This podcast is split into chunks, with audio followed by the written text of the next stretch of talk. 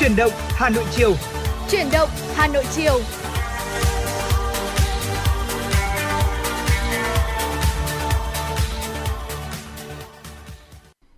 Kim Oanh và Lưu Hường xin chào quý vị thính giả và các bạn. Quý vị và các bạn thân mến, chúng ta lại gặp nhau trong khung giờ Chuyển động Hà Nội chiều của Đài Phát thanh và Truyền hình Hà Nội. Chương trình đang được phát trực tiếp trên sóng ép em chín mươi sáu mê ga héc và phát trực tuyến trên website hanoitv chấm vê en. Quý vị có vấn đề quan tâm cần chia sẻ hoặc có mong muốn được tặng bạn bè, người thân một tác phẩm âm nhạc, một lời nhắn yêu thương hay tương tác với chúng tôi qua số điện thoại của chương trình không bốn ba bảy bảy ba sáu sáu tám tám. Và bây giờ là những tin tức mà chúng tôi vừa cập nhật.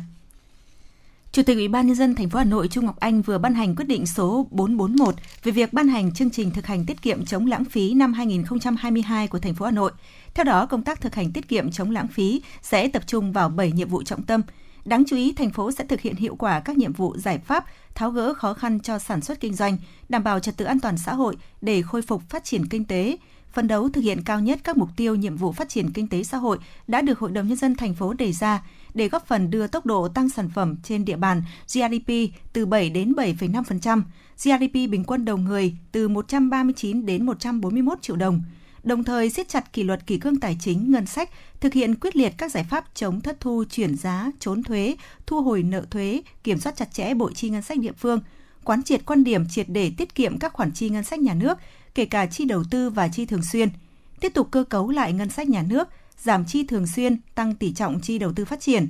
Thành phố cũng sẽ tăng cường quản lý vốn đầu tư công, quyết liệt đẩy mạnh giải ngân kế hoạch vốn đầu tư công gắn với sử dụng vốn đầu tư công có hiệu quả để góp phần thúc đẩy xây dựng hoàn thiện kết cấu hạ tầng kinh tế xã hội cần thiết nhằm nâng cao sức cạnh tranh, hỗ trợ các hoạt động sản xuất kinh doanh của người dân và doanh nghiệp, thu hút các vốn nguồn đầu tư xã hội khác, tăng cường quản lý tài nguyên thiên nhiên, bảo vệ môi trường để ứng phó với biến đổi khí hậu, kiểm soát, quản lý chặt chẽ việc thăm dò, khai thác, chế biến, sử dụng khoáng sản, đảm bảo nguyên tắc hoạt động khoáng sản theo quy định tại Luật khoáng sản, phù hợp với thực tế quy mô và hiệu quả đầu tư.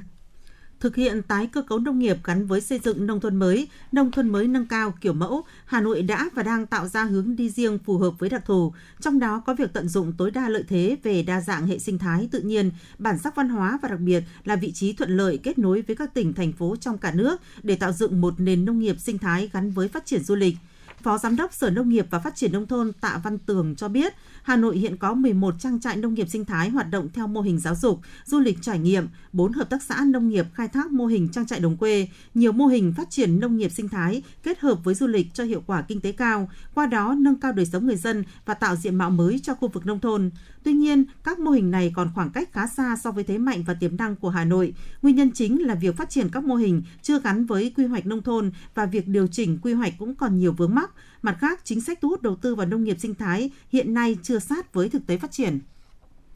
Để đảm bảo đủ nước gieo cấy vụ xuân, công ty trách nhiệm hữu hạn một thành viên đầu tư phát triển thủy lợi sông Nhuệ đã triển khai nhiều giải pháp. Tuy nhiên, trước diễn biến sông Nhuệ, sông Đáy ngày càng thiếu hụt nguồn nước và ô nhiễm, việc xây dựng công trình thay thế nhiệm vụ lấy nước của trạm bơm liên mạc là ứng phó cần thiết. Theo trưởng phòng quản lý nước và công trình, công ty trách nhiệm hữu hạn một thành viên đầu tư phát triển thủy lợi sông Nhuệ Bùi Anh Tuấn, do biến đổi lỏng dẫn nên mực nước trên sông Hồng từ tháng mười một năm trước đến tháng năm năm sau luôn ở mức rất thấp. Trong hai đợt điều tiết hồ thủy điện vừa qua, cống Cẩm Đình không thể vận hành để đưa nước sông Hồng vào sông Đáy, còn cống Liên Mạc phải thường xuyên đóng để ngăn nước lưu trong sông Nhuệ chảy ngược ra sông Hồng. Đặc biệt, thượng lưu sông Nhuệ đoạn từ ki lô mét không đến K ba mươi cộng tám trăm còn nhiều vị trí bị bồi lắng chưa được nạo vét, cản trở dòng chảy tới hạ lưu. Liên quan đến việc này, vừa qua Bộ Nông nghiệp và Phát triển Nông thôn cũng đề nghị Ủy ban Nhân dân thành phố Hà Nội chỉ đạo lắp đặt khẩn cấp bơm giã chiến tại khu vực cống Liên Mạc để thích ứng với tình trạng công trình không thể vận hành do mực nước sông bị hạ thấp. Tối ngày hôm qua, Tập đoàn Điện lực Việt Nam E V N cho biết, trong kỳ nghỉ Tết Nguyên đán Nhâm Dần từ ngày hai mươi chín tháng một đến hết ngày sáu tháng hai, tức là từ ngày hai mươi bảy tháng Chạp năm Tân Sửu đến ngày sáu Tết Nhâm Dần, E V N đã đảm bảo cung cấp điện an toàn, ổn định phục vụ nhân dân cả nước vui đón xuân. Theo số liệu thống kê, công suất và sản lượng điện tiêu thụ tính trên cả nước vào dịp Tết đều giảm mạnh so với ngày thường trước Tết. Tính trung bình trong kỳ nghỉ Tết Nhâm Dần, công suất tiêu thụ điện cao nhất của toàn hệ thống điện quốc gia trung bình chỉ ở mức khoảng hai mươi tư nghìn bảy trăm mê ga oát, sản lượng tiêu thụ điện ở mức bốn trăm tám mươi lăm triệu ki lô oát giờ một ngày. Mức tiêu thụ điện trung bình một ngày toàn quốc trong kỳ nghỉ Tết thấp hơn khoảng hai mươi chín phần trăm về công suất và thấp hơn ba mươi phần trăm về sản lượng so với mức trung bình ngày của tuần trước Tết. Tuy nhiên, nếu so sánh với cùng kỳ Tết Nguyên đán năm trước, thì mức tiêu thụ điện trung bình ngày toàn quốc của kỳ nghỉ Tết Nhâm Dần hai nghìn không trăm hai mươi hai vẫn cao hơn khoảng tám phần trăm về công suất đỉnh và cao hơn mười sáu phần trăm về sản lượng. Vâng, thưa quý vị và các bạn, vừa rồi là những tin tức mà chúng tôi vừa cập nhật. Sau đây xin được gửi tới quý vị và các bạn ca khúc Xuân Yêu Thương.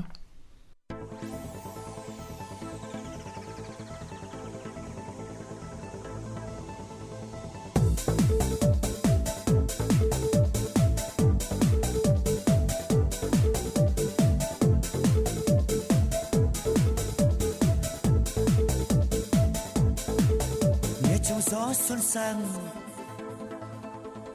bước chân rộn ràng, nghe trong nắng xuân vàng có nụ cười của ai thanh thang. Xuân mang đến cho em giấc mơ tuyệt vời, xuân mang đến cho đời cả một bầu trời xanh long lanh. Mình bước bước chân rộn ràng để ta phiêu du tháng ngày. Mình hát khúc ca hạnh phúc, lời ca bay trong gió ngàn và gió báo tin cũng mới xuân đang về đây. Xuân trên khắp quê hương với bao yêu đương, nghe muôn khắp nẻo đường đón chào một mùa xuân yêu thương.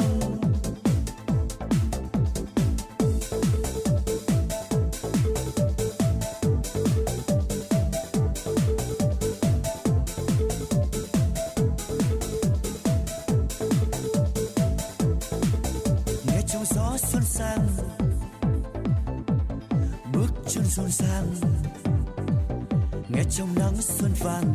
có nụ cười của ai thanh thang. Xuân mang đến cho em giấc mơ tuyệt vời, xuân mang đến cho đời cả một bầu trời xanh long lanh. Mình bước bước chân rộn rã để ta phiêu du tháng ngày. Mình hát khúc ca hạnh phúc, lời ca bay trong gió ngàn và gió báo tin cũng mới xuân đang về đây.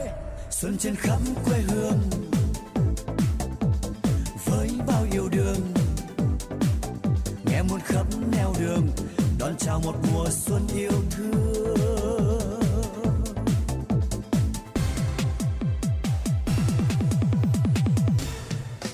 Xuân trên khắp quê hương với bao yêu đương, nghe muôn khắp nẻo đường đón chào một mùa xuân yêu thương. Xuân trên khắp quê hương với bao yêu đương, nghe muôn khắp nẻo đường đón chào một mùa xuân yêu thương.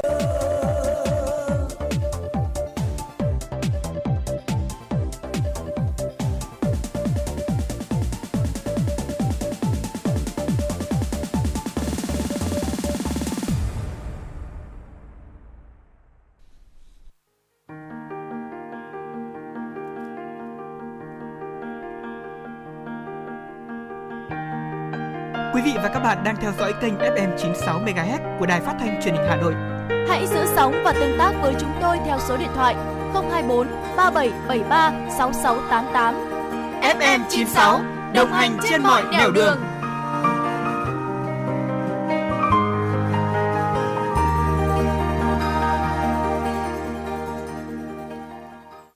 Chương trình xin được tiếp tục với những thông tin đáng chú ý khác. Theo Bộ Lao động Thương binh và Xã hội, sau Tết Nguyên đán thường xảy ra tình trạng thiếu hụt lao động và năm nay không phải là ngoại lệ. Dự báo sau Tết Nguyên đán Nhâm Dần, các đơn vị doanh nghiệp thiếu từ mười đến mười lăm phần trăm lực lượng lao động phục vụ cho hoạt động sản xuất kinh doanh do người lao động chưa trở lại làm việc hoặc tìm cơ hội việc làm khác. Tỷ lệ này thấp hơn những năm trước, thiếu từ mười lăm đến hai mươi phần trăm, không đáng lo ngại. Tuy vậy, nhiều đơn vị doanh nghiệp vẫn thiếu nguồn nhân lực chất lượng cao, có kỹ năng nghề nên họ tập trung tìm kiếm ngay từ đầu năm. góp phần cân đối cung cầu về lao động, Bộ Lao động Thương binh và Xã hội phối hợp với các đơn vị địa phương chú trọng nâng cao chất lượng tuyển sinh, đào tạo nghề, qua đó bổ sung lực lượng không nhỏ lao động qua đào tạo cho thị trường. Trước mắt, Bộ khuyến khích các đơn vị doanh nghiệp có chính sách quan tâm, trợ giúp người lao động để họ yên tâm gắn bó với công việc.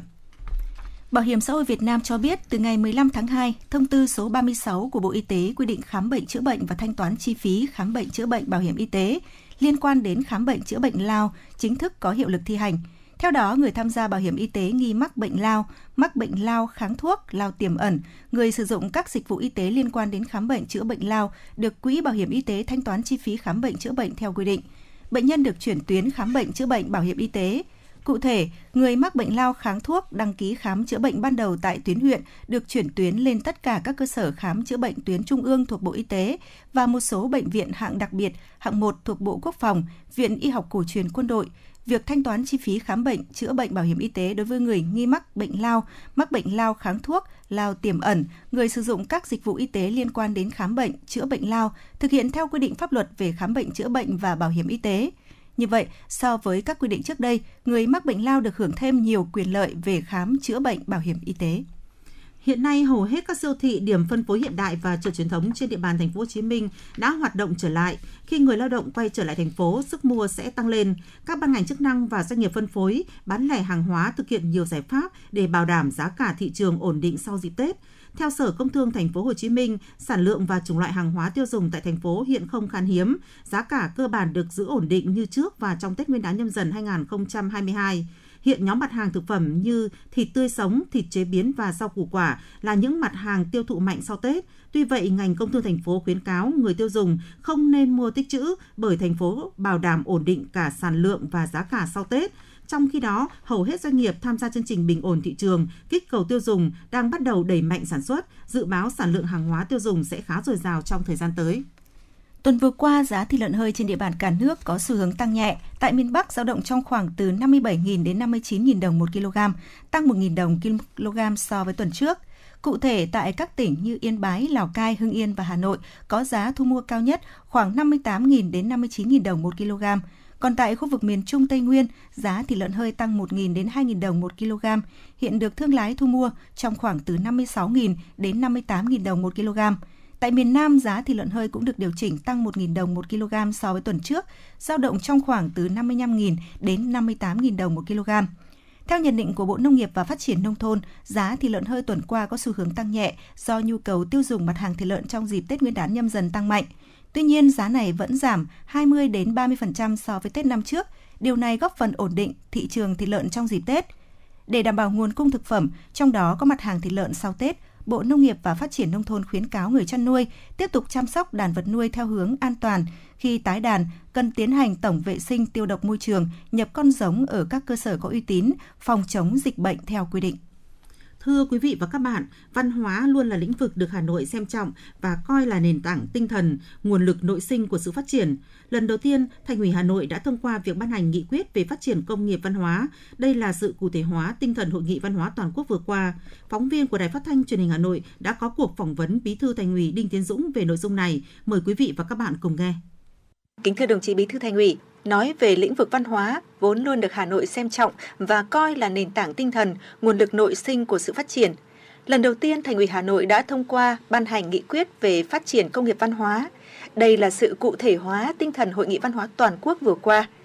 Để nghị quyết đi vào cuộc sống, Thành ủy Hà Nội sẽ có những giải pháp gì? Xin đồng chí Bí thư Thành ủy có thể cho biết cụ thể hơn ạ. Vâng, với vị, vị trí, rồi vai trò đặc biệt, Hà Nội có cái nền tảng văn hóa và với cái tiềm năng rất là to lớn. Kể từ khi Đức Vua Lý Thái Tổ đặt nền móng định đô ở Thăng Long đến nay, trải qua hơn một nghìn không trăm mười năm, mảnh đất Thăng Long, Hà Nội là nơi lắng hồn núi sông ngàn năm, rồi hội tụ, kết tinh và tỏa sáng nền văn hóa dân tộc. Hà Nội cũng khéo léo, tiếp thu có chọn lọc các giá trị văn hóa, văn minh của nhân loại để làm giàu có thêm sức sống văn hóa của mình. Thành phố ngàn năm không chỉ xứng đáng là trái tim của cả nước, mà còn được bạn bè thế giới tôn vinh là thủ đô của lương tri và phẩm giá con người, Thành phố vì hòa bình, thành phố sáng tạo. Văn hiến, anh hùng, hòa bình, hữu nghị từ lâu đã trở thành những phẩm chất cao quý và truyền thống tốt đẹp, tạo nên bản sắc văn hóa của Hà Nội. Và gần đây nhất thì phát biểu tại Hội nghị Văn hóa Toàn quốc triển khai thực hiện nghị quyết Đại hội mười ba của Đảng, diễn ra vào ngày hai mươi tư tháng mười một năm hai nghìn không trăm hai mươi mốt, đồng chí Tổng Bí thư Nguyễn Phú Trọng đã chỉ rõ đây là lần đầu tiên trong văn kiện Đại hội Đảng, Đảng ta đã đề cập một cách toàn diện và sâu sắc đến lĩnh vực văn hóa, từ chủ đề đại hội đến các, các quan điểm, mục tiêu, định hướng lớn, nhiệm vụ trọng tâm rồi đột phá chiến lược. Văn kiện Đại hội đã nhấn mạnh phải phát huy sức mạnh của nền văn hóa và con người Việt Nam. Có thể nói khơi dậy sức mạnh văn hóa không những là nhu cầu bức thiết từ thực tiễn đặt ra, mà còn là nhiệm vụ chính trị của Đảng bộ, chính quyền và nhân dân thủ đô. Và để làm được điều đó thì các cấp ủy Đảng, chính quyền, Mặt trận Tổ quốc Việt Nam và các tổ chức, đoàn thể từ thành phố xuống đến cơ sở, trước tiên là cấp ủy tổ chức Đảng và nhất là người đứng đầu cấp ủy tổ chức Đảng các cấp phải nhận thức sâu sắc về nhiệm vụ phát triển văn hóa trong các cái văn kiện của Đảng. Chú trọng phát triển văn hóa Hà Nội trên cơ sở phát huy truyền thống ngàn năm văn hiến và anh hùng, thành phố vì hòa bình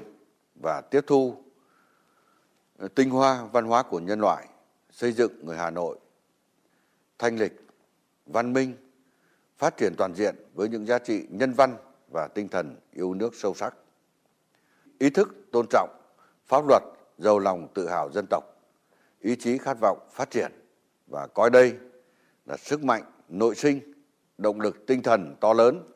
để phát triển thủ đô bền vững. Phát triển văn hóa phải đặt trong tổng thể phát triển chung, xây dựng Đảng bộ và hệ thống chính trị ngày càng trong sạch và vững mạnh. Xây dựng và phát triển văn hóa con người là sự nghiệp lâu dài, đòi hỏi phải kiên trì, thận trọng, luôn phải tìm tòi, đổi mới tư duy, phát triển, vừa bảo đảm giữ vững vai trò lãnh đạo của Đảng, nâng cao hiệu lực, hiệu quả quản lý của nhà nước, rồi đảm bảo đúng vai, thuộc bài đối với từng cơ quan, tổ chức và cá nhân trong thực hiện nhiệm vụ phát triển văn hóa. Và muốn làm tốt thì cấp ủy, chính quyền các cấp của thành phố cần phải chỉ đạo, hoạch định chiến lược phát triển văn hóa tương xứng, đảm bảo bố trí nguồn lực đầu tư phù hợp, tạo cơ chế thuận lợi để thu hút nguồn lực xã hội trên cơ sở thực hiện nghị quyết của Thành ủy về phát triển công nghiệp văn hóa trên địa bàn thủ đô giai đoạn hai nghìn không trăm hai mươi mốt đến hai nghìn không trăm hai mươi lăm, định hướng đến năm hai nghìn không trăm ba mươi. Các cấp, các ngành phải quán triệt và nhận thức phát triển công nghiệp văn hóa là ngành kinh tế mũi nhọn có tính liên ngành, liên vùng và xã hội hóa cao.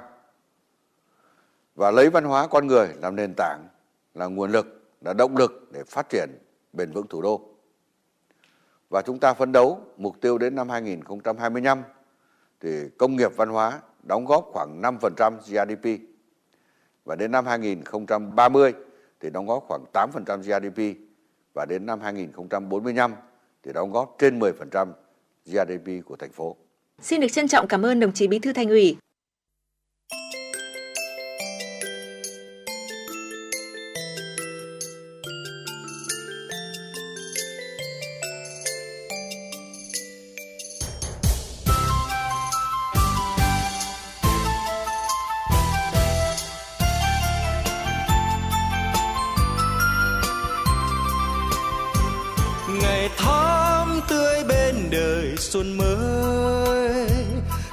Đắm say bao nguồn vui sông,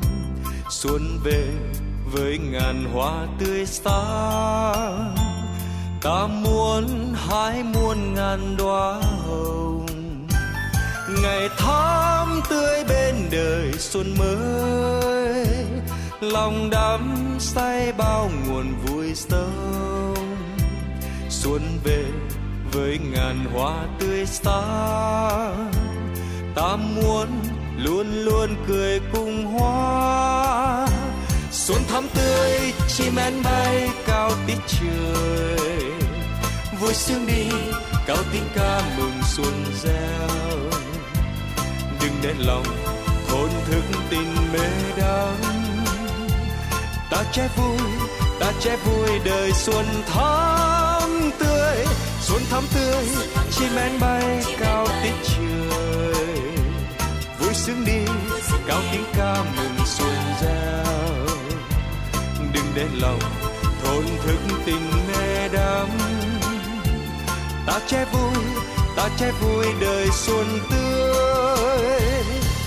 Vui sướng đi cho đời tươi sáng, vui sướng đi cho lòng thêm tươi. Ta hát ca đón mừng xuân mới, ta hát ca cho lòng thêm hát. Vui sướng đi cho đời tươi sáng, vui sướng đi cho lòng thêm tươi. Ta hát ca đón mừng xuân mới, ta hát ca cho lòng thêm hăng hái. Hát vang lên đời ta thắm tươi, tiếc xuân huy hoàng muôn sắc hoa. Tiếc xuân êm đềm muôn tiếng ca, hát vang hòa lòng thêm hăng hái. Hát vang lên đời ta thắm tươi, tiếc xuân huy hoàng muôn sắc hoa. Tiếc xuân êm đềm muôn tiếng ca, xuân từng đường.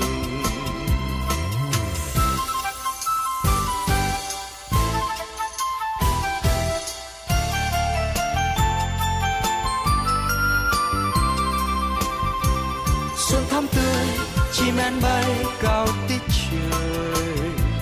vui sướng đi, cao tiếng ca mừng xuân reo. Đừng để lòng thốn thức tin mê đắm, ta che vui, ta che vui đời xuân thắm tươi. Xuân thắm tươi, chim én bay cao tít trời, vui sướng đi,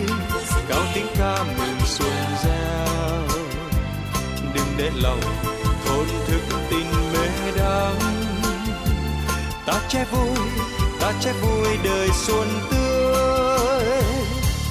Vui sướng đi cho đời tươi sáng, vui sướng đi cho lòng thêm tươi. Ta hát ca đón mừng xuân mới, ta hát ca cho lòng thêm hăng. Vui sướng đi cho đời tươi sáng, vui sướng đi cho lòng thêm tươi. Ta hát ca đón mừng xuân mới, ta hát ca cho lòng thêm hăng hái. Hát vang lên đời ta thắm tươi, tiếc xuân huy hoàng muôn sắc hoa. Tiếc xuân êm đềm muôn tiếng ca, hát vang hòa lòng thêm hăng hái. Hát vang lên đời ta thắm tươi, tiếc xuân huy hoàng muôn sắc hoa. Tiếc xuân êm đềm muôn tiếng ca, xuân từng đường.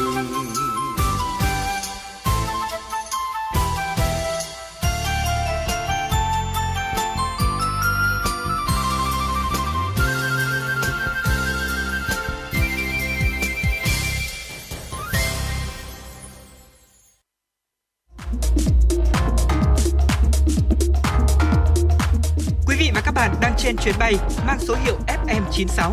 Hãy thư giãn, chúng tôi sẽ cùng bạn trên mọi cung đường. Hãy giữ sóng và tương tác với chúng tôi theo số điện thoại không hai bốn ba bảy bảy ba sáu sáu tám tám.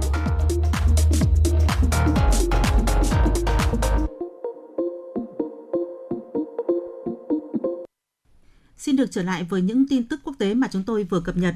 Chính quyền thành phố Ottawa thông báo việc ban bố tình trạng khẩn cấp phản ánh mối nguy hiểm nghiêm trọng và mối đe dọa đối với sự an toàn và an ninh của người dân do các cuộc biểu tình đang diễn ra. Thủ đô Ottawa của Canada chiều ngày hôm qua đã ban bố tình trạng khẩn cấp để đối phó với các cuộc biểu tình đang diễn ra tại trung tâm thành phố. Chính quyền thành phố Ottawa thông báo việc ban bố tình trạng khẩn cấp phản ánh mối nguy hiểm nghiêm trọng và mối đe dọa đối với sự an toàn và an ninh của người dân do các cuộc biểu tình đang diễn ra, đồng thời nhấn mạnh nhu cầu cần được hỗ trợ từ các khu vực và các cấp chính quyền khác. Việc ban bố tình trạng khẩn cấp và các biện pháp mạnh của lực lượng cảnh sát thể hiện những thay đổi đáng kể trong cách ứng phó của chính quyền với tình hình hỗn loạn ở Ottawa, nơi những người biểu tình đang cố thủ trong trung tâm thành phố. Những người biểu tình yêu cầu chấm dứt các hạn chế nhằm kiểm soát đại dịch covid mười chín và từ chối rời Ottawa cho đến khi các yêu cầu của họ được đáp ứng. Cùng ngày, Thủ hiến tỉnh Ontario Dufford cho biết chính quyền tỉnh này đang hỗ trợ Ottawa bằng mọi cách có thể.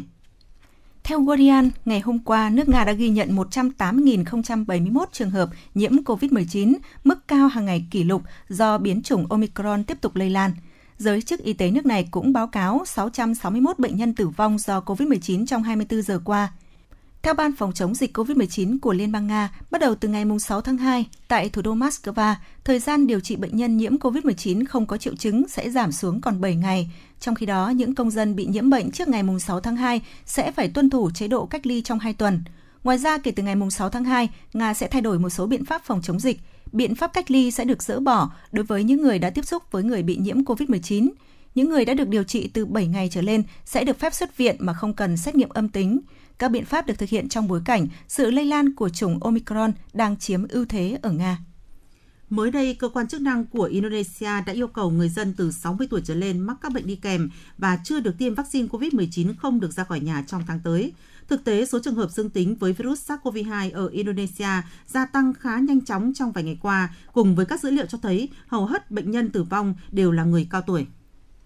Ngày hôm qua, đại diện cấp cao phụ trách an ninh và đối ngoại của Liên minh châu Âu e u, Joseph Borrell, xác nhận Nga đã thực hiện nghiêm túc các nghĩa vụ theo hợp đồng về cung cấp khí đốt trong những tuần qua. Ông Borrell nêu rõ, trong những tuần gần đây, Nga đã hoàn thành nghiêm túc các nghĩa vụ theo hợp đồng. Trước đó, quan chức e u khẳng định không coi việc giá khí đốt gia tăng ở châu Âu có liên quan đến Nga. Tuy nhiên cho rằng tập đoàn năng lượng Gazprom của Nga đã từ chối giao hàng bổ sung vào các cơ sở lưu trữ của châu Âu. Ông Borrell lưu ý, điều này chỉ làm tăng thêm tình hình căng thẳng trên thị trường. Đại diện cấp cao e u cho hay giá khí đốt ở châu Âu đã tăng từ sáu đến mười lần so với năm hai nghìn không trăm hai mươi mốt. Điều này là do các vấn đề về cung và cầu ở cấp độ toàn cầu. Trước đó, tập đoàn khí đốt Gazprom của Nga thông báo người tiêu dùng châu Âu đã sử dụng hết tám mươi lăm phần trăm lượng khí đốt tự nhiên được cung cấp cho các cơ sở lưu trữ trong mùa hè, với tổng lượng khí đốt tiêu thụ là bốn mươi phẩy năm tỷ mét khối. Theo cơ quan cơ sở hạ tầng khí đốt châu Âu, tính đến ngày ba tháng hai, khối lượng khí đốt khả dụng trong các cơ sở lưu trữ dưới lòng đất của châu Âu thấp hơn hai mươi bảy phần trăm so với mức cùng kỳ năm trước. Công suất của các cơ sở lưu trữ khí đốt dưới lòng đất của Ukraine cũng ở mức thấp nhất.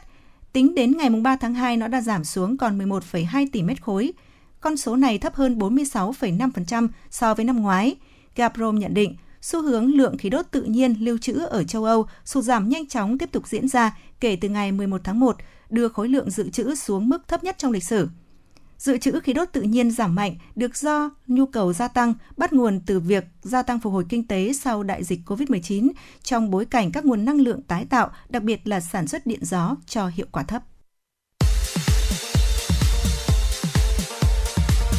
Chuyến bay mang số hiệu ép en chín sáu chuẩn bị nâng độ cao. Quý khách hãy thắt dây an toàn, sẵn sàng trải nghiệm những cung bậc cảm xúc cùng ép en chín sáu.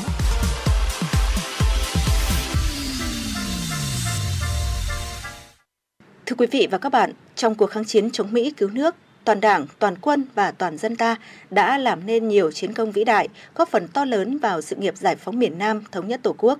Trong những chiến công đó có chiến công trên tuyến vận tải biển chiến lược đường Hồ Chí Minh trên biển, một kỳ tích độc đáo của bộ đội Hải quân, thực hiện thắng lợi dưới ánh sáng tư tưởng quân sự Hồ Chí Minh và đường lối chiến tranh nhân dân đúng đắn, sáng tạo của Đảng. Đường Hồ Chí Minh trên biển là tên gọi của tuyến đường vận tải quân sự do Hải quân Nhân dân Việt Nam và Quân Giải phóng miền Nam Việt Nam thực hiện bí mật trên Biển Đông, được thành lập ngày hai mươi ba tháng mười năm một nghìn chín trăm sáu mươi mốt. Trong chiến tranh Việt Nam, để vận chuyển vũ khí từ miền Bắc Việt Nam vào chi viện cho Quân Giải phóng miền Nam. Trong kháng chiến chống Mỹ, đường Hồ Chí Minh là con đường thể hiện ý chí, quyết chiến, quyết thắng, lòng dũng cảm và khí phách một dân tộc anh hùng, một huyền thoại có thật, một kỳ tích của dân tộc ta. Đại tá Phó Giáo sư Tiến sĩ Nguyễn Văn Báu, Phó Viện trưởng Viện Lịch sử Quân đội Nhân dân Việt Nam cho biết. Chúng ta do có một đội quân, quân đội Nhân dân Việt Nam anh hùng, với sự phát triển không ngừng lớn mạnh của các quân binh chủng lực lượng, đặc biệt là ba tứ quân bộ đội chủ lực, bộ đội địa phương và dân dân cô kích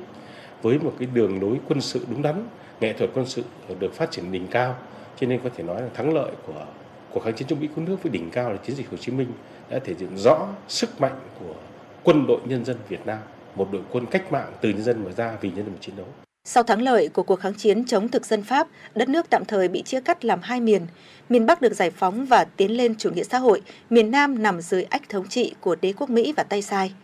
Để giải phóng miền Nam, thống nhất đất nước, Đảng ta xác định con đường của cách mạng miền Nam phải bằng bạo lực, đồng thời kết hợp chặt chẽ giữa đấu tranh chính trị với đấu tranh vũ trang. Ngày hai mươi ba tháng mười năm một nghìn chín trăm sáu mươi mốt, Bộ Quốc phòng quyết định thành lập Đoàn Vận tải Quân sự bảy năm chín, từ hai mươi tư tháng một năm một nghìn chín trăm sáu mươi tư đổi thành Đoàn một hai năm Hải quân, có nhiệm vụ mua sắm phương tiện vận chuyển các loại hàng tiếp tế cho chiến trường miền Nam bằng đường biển. Do tính chất đặc biệt của tuyến vận chuyển chi viện đường biển, Quân ủy Trung ương xác định chủ yếu là chuyên chở vũ khí do Quân ủy Trung ương phụ trách, cần tổ chức biệt lập với đường bộ và đường của dân chính đảng.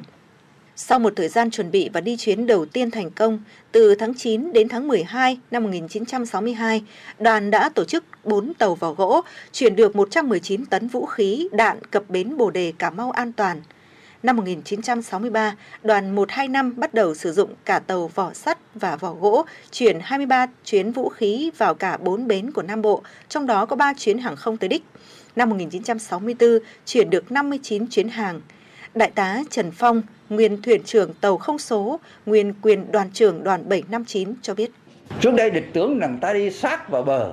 tưởng rằng ta đi vượt với thứ mười bảy hay là bảy năm, không có khả năng vượt được biển khơi. Thì từ vụ Vũng Rô, địch hiểu ta rằng như vậy chúng ta đi ra ngoài vượt biển một cách hiểu. Cho nên là từ đó cũng tiếp tục phải để tránh địch, phải ngụy trang, đi cho được vào đến bến thì chúng tôi đã phải mở một con đường rộng hơn nữa. Nhằm đáp ứng nhu cầu vũ khí, trang bị của lực lượng vũ trang quân khu năm đang ngày càng trở nên rất cấp thiết, tháng mười năm một nghìn chín trăm sáu mươi tư, sau khi các bến Vũng Rô, Phú Yên, Lộ Dao, Bình Định, Đạm Thủy, Phổ An, Quảng Ngãi và Bình Đào, Quảng Nam được chuẩn bị chu đáo, đảm bảo bí mật an toàn, đoàn một hai năm được lệnh vận chuyển vũ khí trang bị cho khu năm. Với phương châm bí mật bất ngờ, đoàn một hai năm sử dụng các loại tàu vỏ gỗ nhỏ năm mươi đến sáu mươi tấn, nghi trang giống tàu đánh cá, đưa chót lọt an toàn chuyến đầu vào bến Lộ Dao hai mươi sáu tháng mười năm một nghìn chín trăm sáu mươi tư và ba chuyến tới bến Vũng Rô. Nhưng chuyến thứ tư vào Vũng Rô ngày mười lăm tháng hai năm một nghìn chín trăm sáu mươi lăm, sau khi giao hàng xong, tàu bị hỏng phải giấu gần bờ. Hôm sau bị máy bay địch phát hiện bắn phá. Ta nổ mìn hủy tàu, nhưng địch vẫn vớt được một vỏ tàu cùng một số vũ khí. Tuyến vận tải chiến lược trên biển của ta đã bị lộ, địch tăng cường tuần tra, kiểm soát gắt gao các vùng biển. Đoàn một hai năm phải buộc tạm dừng vận chuyển cho khu năm và tìm phương thức hoạt động mới. Với tám mươi chín chuyến tàu chuyển bốn nghìn bốn trăm mười chín tấn hàng, chủ yếu là vũ khí, đạn dược chuyển vào khu năm và chiến trường Nam Bộ từ tháng chín năm một nghìn chín trăm sáu mươi hai đến tháng hai năm một nghìn chín trăm sáu mươi lăm, đoàn một hai năm đã góp phần quan trọng vào sự phát triển và chiến thắng của lực lượng vũ trang ta trong các trận ấp Bắc, Đầm Rơi, Trà Là, Bình Giã, Núi Thành, Vạn Tường, cùng quân và dân miền Nam đánh bại chiến lược chiến tranh đặc biệt của đế quốc Mỹ. Cựu chiến binh Phạm Văn Lịch, Thẩm Hồng Đăng, Lê Hà là thành viên đoàn tàu không số cho biết. Nói tóm lại là đi qua vùng biển nào thì đi qua thay số vùng biển đấy hoặc là lưới vùng biển đấy để cho nó phù hợp với dân đánh cá ở vùng ấy. Anh em đi chuyến đầu tiên thì cứ thấy sĩ quan người ta bảo mình làm, chẳng hạn như là lên quan sát, lên quan sát rồi là lái thì ngồi lái quan sát thì thấy có vấn đề gì đó báo ngay trưởng ca ngay. Chuẩn bị là trả hàng đấy thì mới gặp tàu địch. Lúc bây giờ tàu địch nó đã bố trí sẵn ở, nó đã phục sẵn ở trong bến rồi. Nên nó bật đèn lên và nó hỏi chúng tôi là tàu nào, đi đâu. Thì chúng tôi trả lời là tàu đánh cá, đi đi đi vào tìm nước và dầu. Trả lời như thế nhưng mà địch nó không nghe. Máy bay đến cứ hết cái đợt pháo sáng nọ thì nó thả đợt pháo sáng kia. Cuối cùng thì đến chín giờ sáng hôm sau là hai mươi tư tháng tư thì phải đánh nhau thôi. Đứng thì anh Hiệu anh ấy đi ở bên dưới dưới buồng ngủ anh đi lên. Anh ấy hỏi, anh ấy bảo là rời tàu đi, xong rồi rời tàu đi. Thế, đang nói chuyện thế thì ông ấy bất ngờ, ông ấy đẩy tôi xuống biển. Thế khi tôi nổi lên thì tôi nhìn lên là tôi thấy ông ấy quay lưng, ông thấy tôi an toàn, ông quay lưng, ông đi vào và ngủ. Thì lúc bấy giờ là ông Hiệu, ông ấy chủ động cho nổ tàu. Thế là tôi nghe cứ ịch một cái, thế là nước nó dâng lên. Tôi nghĩ bụng là thế này thì chết, chở vũ khí vào miền Nam. Thì chúng tôi có nhận nhiệm vụ là phải đưa được vũ khí đến tay cán bộ chiến sĩ miền Nam. Còn nếu không đưa được mà gặp địch thì phải hủy được được vũ khí, không để cho địch nó lấy cái vũ khí ấy để nó đánh mình. Đường Hồ Chí Minh trên biển đã hoàn thành trọn vẹn và đặc biệt xuất sắc nhiệm vụ chi viện chiến lược cho chiến trường miền Nam, góp phần quan trọng vào thắng lợi chung của toàn dân tộc, đánh cho Mỹ cút, đánh cho Ngụy Nhào, giải phóng miền Nam, thống nhất Tổ quốc. Những cống hiến hy sinh to lớn của các thế hệ cán bộ chiến sĩ đoàn tàu không số đã góp phần làm nên trang sử oanh liệt của dân tộc ta, một thiên anh hùng ca bất tử, tô thắm truyền thống đánh giặc giữ nước của dân tộc, tiếp thêm niềm tin và sức mạnh cho thế hệ mai sau, quyết tâm thực hiện thắng lợi mục tiêu nhiệm vụ xây dựng và bảo vệ Tổ quốc Việt Nam xã hội chủ nghĩa.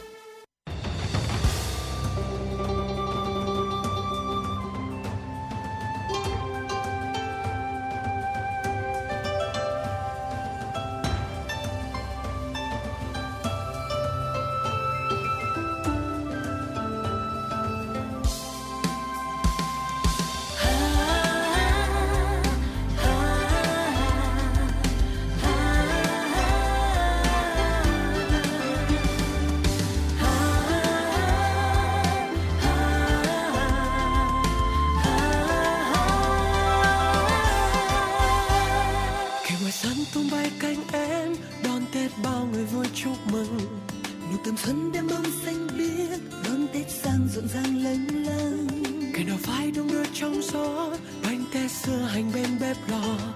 từng nhìn ngói thơm mưa rực rỡ, bao điều may ùa về nhiều mơ. Phát sinh chúc từng điều tuyệt vời, mang tiếp theo về cùng mọi người. Tết vui hồn nhiên, cười tươi lòng bình yên. Trong Tết an vui mọi nhà, năm mới thêm nhiều đào hoa, thêm tài lộc xanh như lá, gia đình đoàn viên vui quá. Khắp miền quê hương Tết này rộn rã, chúc Tết an nhiên mọi nơi,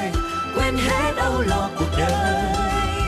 Tâm hồn rộn ràng phơi phới, duyên tình vẹn nguyên như mới, sum về bên nhau Tết thêm tươi vui.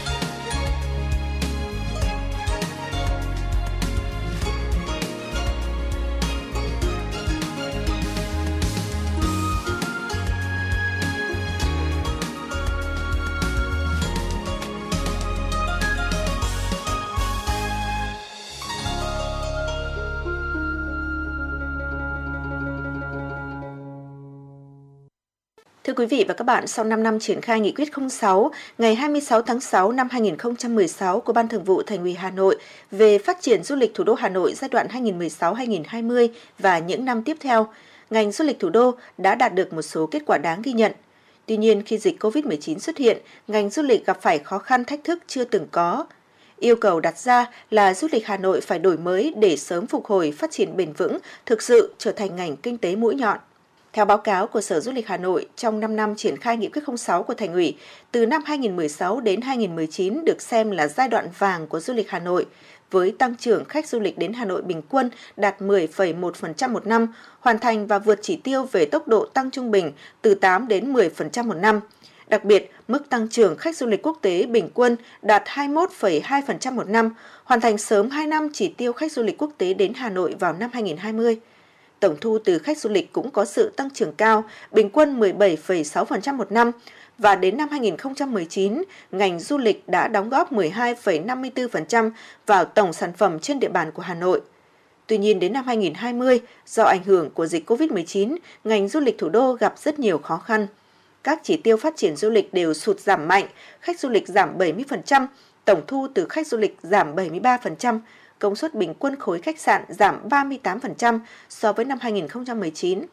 Trên chín mươi phần trăm doanh nghiệp du lịch tạm dừng hoạt động dẫn đến không đạt mục tiêu đề ra cho cả giai đoạn năm năm từ hai nghìn không trăm mười sáu đến hai nghìn không trăm hai mươi. Ông Phùng Quang Thắng, Giám đốc Công ty Lữ hành Hà Nội Tourist và một số ý kiến cho biết. Luôn luôn hướng đến cái chương trình du lịch mà nó có tính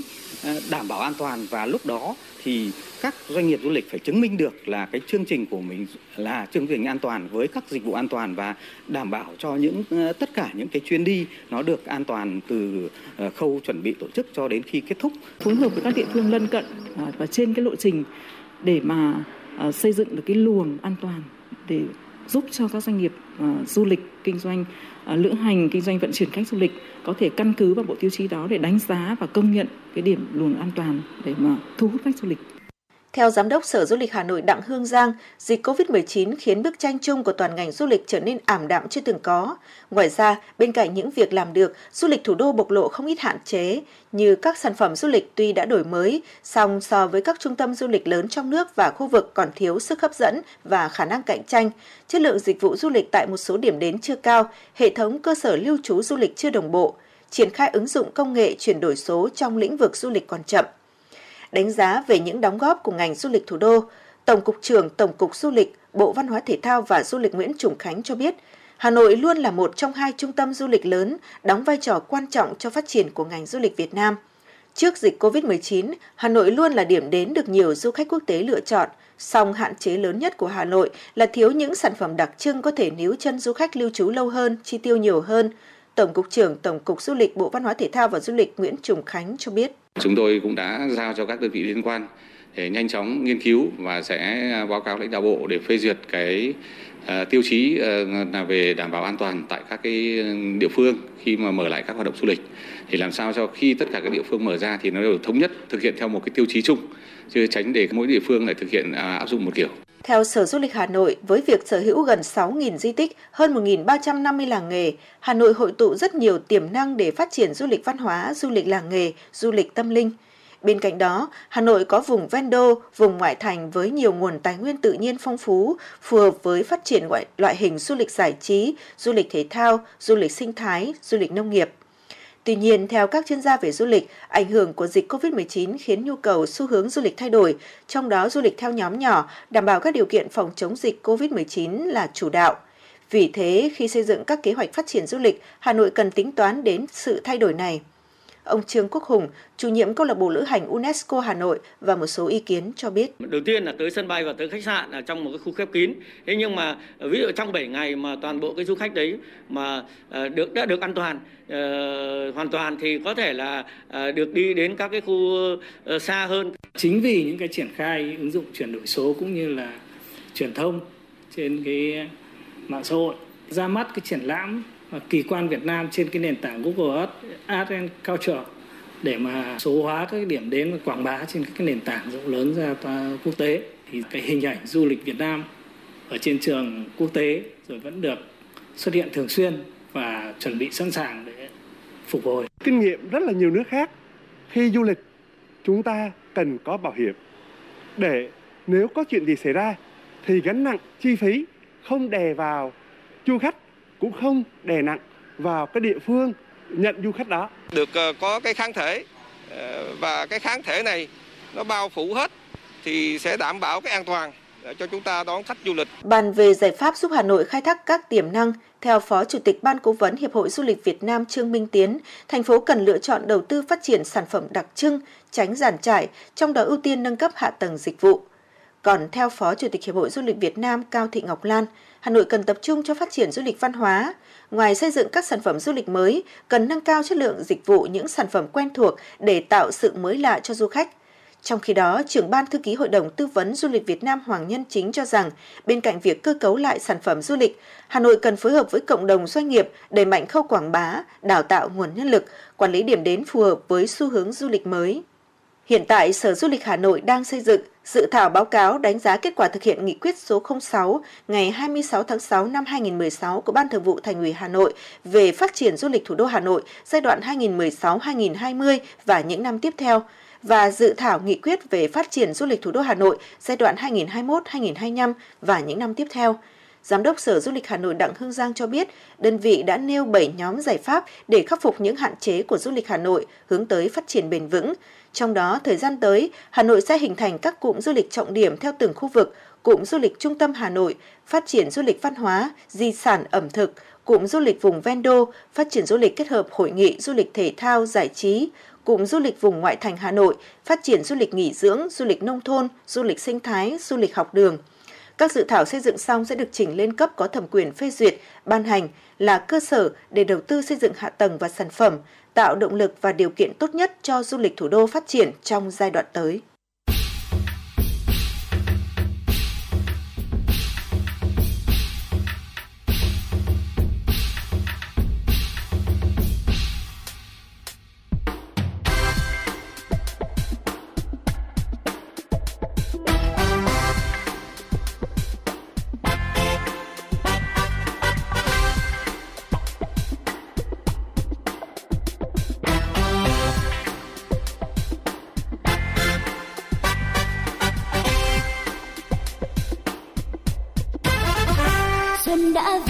Xuân đã về, kìa bao ánh xuân về tràn lan mênh mông. Trên cánh đồng chim hót mừng đang thiết tha từng đàn cùng bay vui say.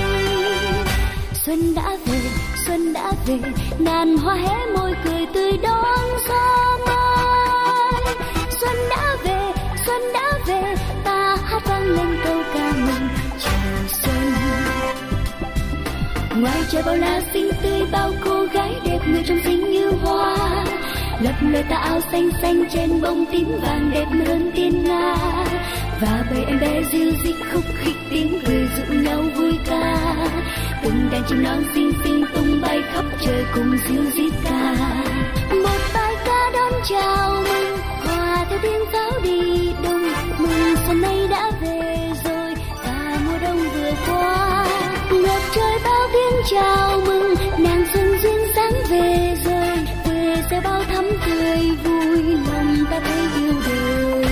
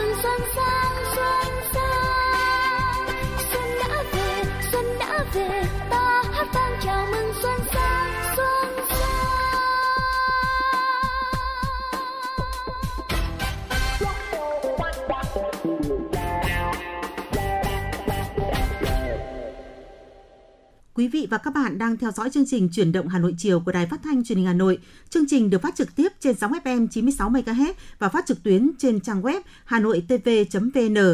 Quý vị có vấn đề quan tâm cần chia sẻ hoặc có mong muốn được tặng bạn bè, người thân một tác phẩm âm nhạc, một lời nhắn yêu thương, hãy tương tác với chúng tôi qua số điện thoại của chương trình không hai bốn ba bảy bảy ba sáu sáu tám tám. Và trước khi đến với những nội dung tiếp theo của Chuyển động Hà Nội chiều, chúng tôi xin gửi tặng quý vị và các bạn một ca khúc chào xuân thay cho lời chúc năm mới, bình an, hạnh phúc và thành công đến quý thính giả của Đài Phát thanh và Truyền hình Hà Nội.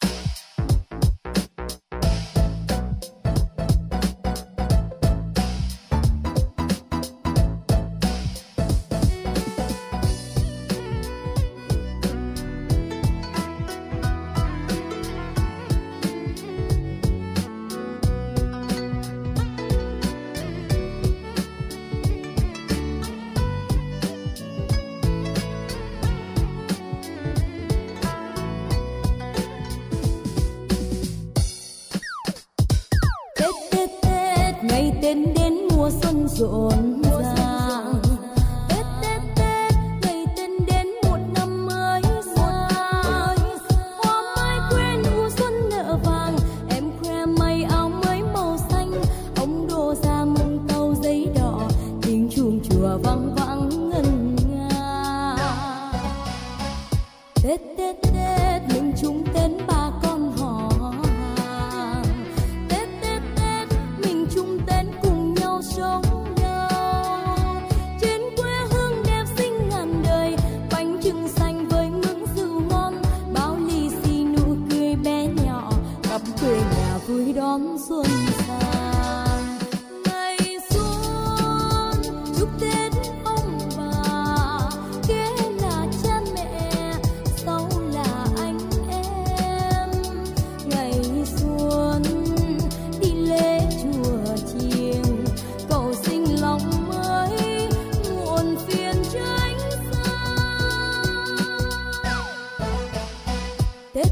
Tết ngày Tết đến mùa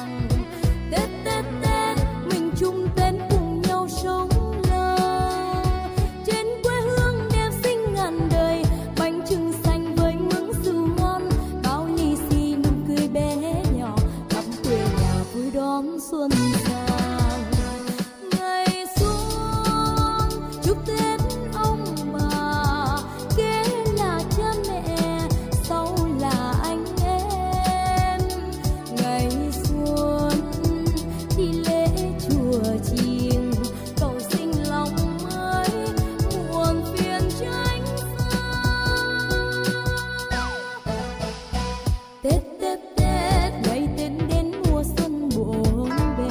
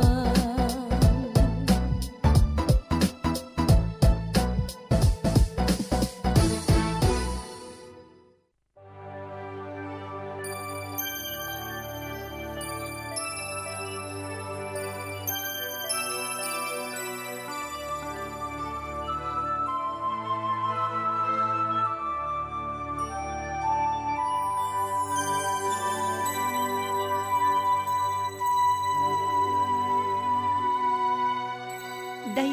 là Đài Phát thanh và Truyền hình Hà Nội.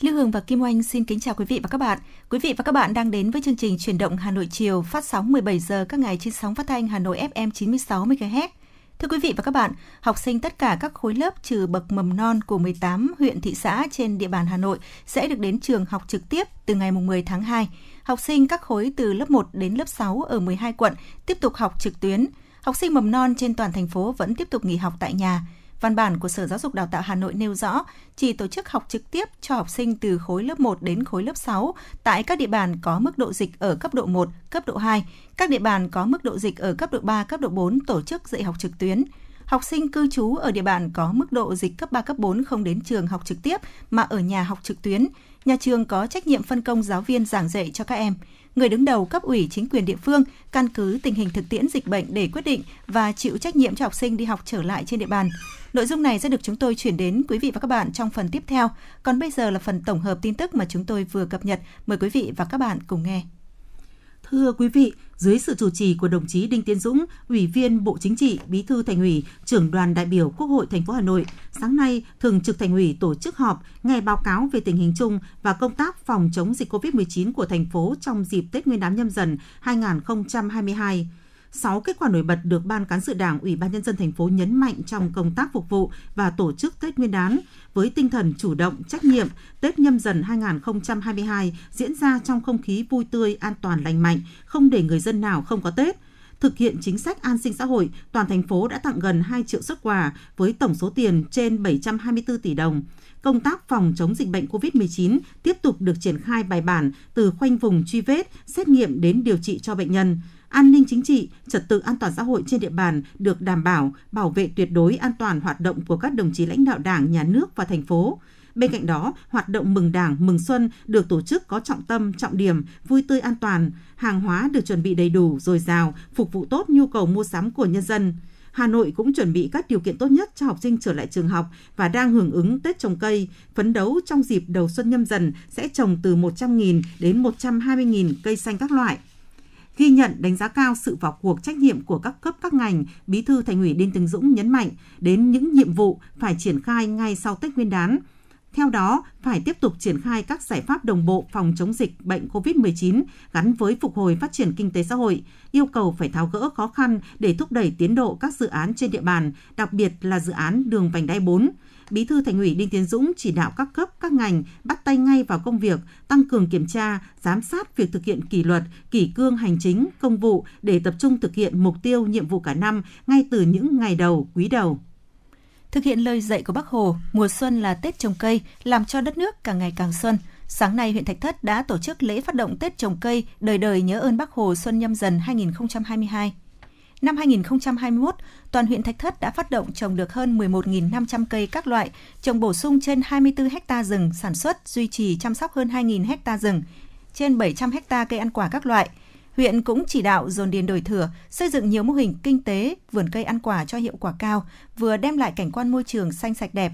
Năm hai nghìn không trăm hai mươi hai, huyện phấn đấu trồng mười nghìn cây xanh phân tán và cây ăn quả, trồng bổ sung từ các xã Tiến Xuân, Yên Trung và Yên Bình. Mỗi cơ quan, đơn vị, doanh nghiệp, trường học đều dành diện tích hợp lý để trồng cây xanh. Mỗi người, mỗi nhà trồng thêm cây xanh, lan tỏa thông điệp, bảo vệ môi trường bền vững. Trong khí thế thi đua lập thành tích chào mừng chín mươi hai năm ngày thành lập Đảng Cộng sản Việt Nam và chào đón xuân mới, sáng nay, quận Hoàng Mai cũng đã tổ chức lễ phát động Tết trồng cây đời đời nhớ ơn Bác Hồ xuân Nhâm Dần hai nghìn không trăm hai mươi hai. Tết trồng cây đã là một phong trào thường xuyên, tạo không khí thi đua mạnh mẽ, tạo khí thế mới đầu xuân rất quan trọng, thiết thực của quận Hoàng Mai trong suốt những năm qua. Tại buổi lễ, Chủ tịch Ủy ban Nhân dân quận đã kêu gọi cán bộ và nhân dân trên địa bàn ra sức thi đua, hăng hái tham gia trồng cây, làm theo lời Bác, xây dựng nhiều tuyến đường rợp bóng mát cây xanh, nhiều công viên, vườn hoa, sân chơi cộng đồng, các cấp ủy Đảng, chính quyền, mặt trận Tổ quốc, các tổ chức đoàn thể tuyên truyền sâu rộng tới các đoàn viên, hội viên và nhân dân về tác dụng to lớn, lợi ích toàn diện lâu dài của việc trồng cây, tổ chức lễ trồng cây phù hợp với điều kiện của địa phương, cơ quan, đơn vị, đảm bảo hiệu quả, tránh hình thức. Sáng nay tại tuyến đường Dặng Nhãn đến Đầm Bảy, phường Nhật Tân, quận Tây Hồ đã tổ chức phát động Tết trồng cây đời đời nhớ ơn Bác Hồ. Phát biểu tại buổi lễ, Phó Bí thư Quận ủy, Chủ tịch Ủy ban nhân dân quận Tây Hồ Nguyễn Đình Khuyến cho biết, phát huy truyền thống và ý nghĩa tốt đẹp của Tết trồng cây với nhận thức đúng đắn về vị trí, vai trò của cây xanh trong chương trình vì an ninh môi trường, sinh thái và cảnh quan đô thị. Trong những năm qua, phong trào cây xanh đã được Quận ủy, Hội đồng Nhân dân, Ủy ban Nhân dân, Ủy ban Mặt trận Tổ quốc Việt Nam quận Tây Hồ quan tâm chỉ đạo thực hiện đạt kết quả tốt. Cụ thể, quận đã tập trung chỉ đạo trồng nhiều cây xanh tại các trường học, khu công cộng, khu vực đường dạo quanh Hồ Tây, các tuyến đường phố chính của quận, từng bước cải thiện môi trường sinh thái, góp phần nâng cao giá trị cảnh quan đô thị trên địa bàn quận. Với việc tổ chức phát động phong trào Tết trồng cây Xuân Nhâm Dần, bên cạnh ý nghĩa về môi sinh, môi trường, làm đẹp cảnh quan đô thị, còn mang ý nghĩa chính trị, xã hội quan trọng, là hoạt động đầy ý nghĩa, nối tiếp, phát huy những kết quả thành công của quận đạt được trong năm hai nghìn không trăm hai mươi mốt, đón chào một năm mới hai nghìn không trăm hai mươi hai với khí thế mới, tiếp tục hứa hẹn thành công trên tất cả các lĩnh vực phát triển, kinh tế, xã hội của quận. Sáng nay, tại trụ sở Trung tâm Y tế quận, công trình vừa được xây mới khang trang hiện đại, quận Bắc Từ Liêm đã phát động Tết trồng cây đời đời nhớ ơn Bác Hồ Xuân Nhâm Dần hai nghìn không trăm hai mươi hai. Nhà nhà trồng cây, người người trồng cây, trồng cây nào chăm sóc tốt cây ấy. Trong dịp Xuân Nhâm Dần hai nghìn không trăm hai mươi hai, Bắc Từ Liêm phấn đấu trồng ba nghìn cây xanh đô thị, tập trung ở các tuyến đường giao thông mới được cải tạo nâng cấp, trường học, nhà văn hóa, các khu dân cư, tăng không gian xanh, nâng cao ý thức bảo vệ môi trường trong nhân dân. Cùng với việc lan tỏa nét đẹp văn hóa mùa xuân là Tết trồng cây, làm cho đất nước càng ngày càng xuân, các đoàn thể xã hội đẩy mạnh tuyên truyền vận động các gia đình cải tạo vườn trồng cây ăn quả, nhất là hoa tây tựu. Cây ăn quả đặc sản như bưởi diễn, hồng xiêm Xuân Đỉnh kết hợp hiệu quả giữa phát triển kinh tế và bảo vệ môi trường, góp phần tạo cảnh quan môi trường sống xanh sạch hơn, xây dựng không gian đô thị Bắc Từ Liêm văn minh hiện đại.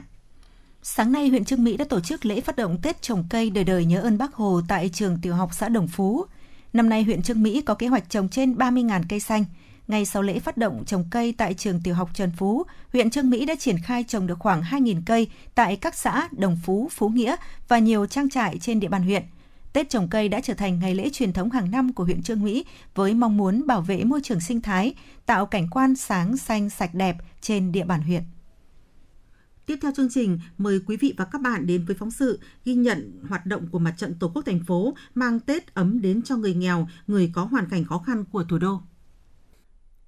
Thưa quý vị và các bạn, nhằm thể hiện tình cảm và sự quan tâm của Trung ương thành phố tới các đối tượng có hoàn cảnh khó khăn trên địa bàn thành phố nhân dịp Tết đến xuân về, những ngày giáp Tết Nguyên đán Nhâm Dần năm hai nghìn không trăm hai mươi hai, Ban Thường trực Ủy ban Mặt trận Tổ quốc Việt Nam thành phố Hà Nội đã tổ chức chương trình Xuân Nhân Ái, Tết Sẻ Chia, trao tặng quà Tết cho người nghèo, người có hoàn cảnh khó khăn do ảnh hưởng của dịch covid mười chín tại huyện Thường Tín, thành phố Hà Nội. Tham dự chương trình có bà Nguyễn Lan Hương, Ủy viên Ban Thường vụ Thành ủy, Chủ tịch Ủy ban Mặt trận Tổ quốc Việt Nam thành phố Hà Nội, ông Nguyễn Tiến Minh, Thành ủy viên, Bí thư huyện ủy Thường Tín, ông Tạ Hữu Thọ, Phó Bí thư Thường trực huyện ủy, Chủ tịch Hội đồng Nhân dân huyện Thường Tín, ông Nguyễn Kiều Xuân Huy, Phó Bí thư huyện ủy, Chủ tịch Ủy ban Nhân dân huyện Thường Tín. Ghi nhận của phóng viên Như Hoa.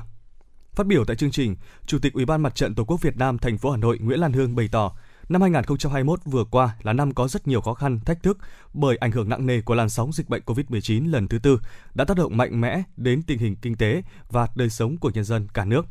Với sự quyết tâm của cả hệ thống chính trị, sự đồng lòng của các tầng lớp nhân dân, cùng với sự hỗ trợ tích cực, nghĩa tình và trách nhiệm của các bộ ngành trung ương, các địa phương trong cả nước, thành phố Hà Nội đã từng bước kiểm soát, điều chỉnh các biện pháp phòng chống dịch covid mười chín và chuyển sang trạng thái thích ứng an toàn, linh hoạt, kiểm soát có hiệu quả dịch covid mười chín theo tinh thần nghị quyết số một trăm hai mươi tám của Chính phủ.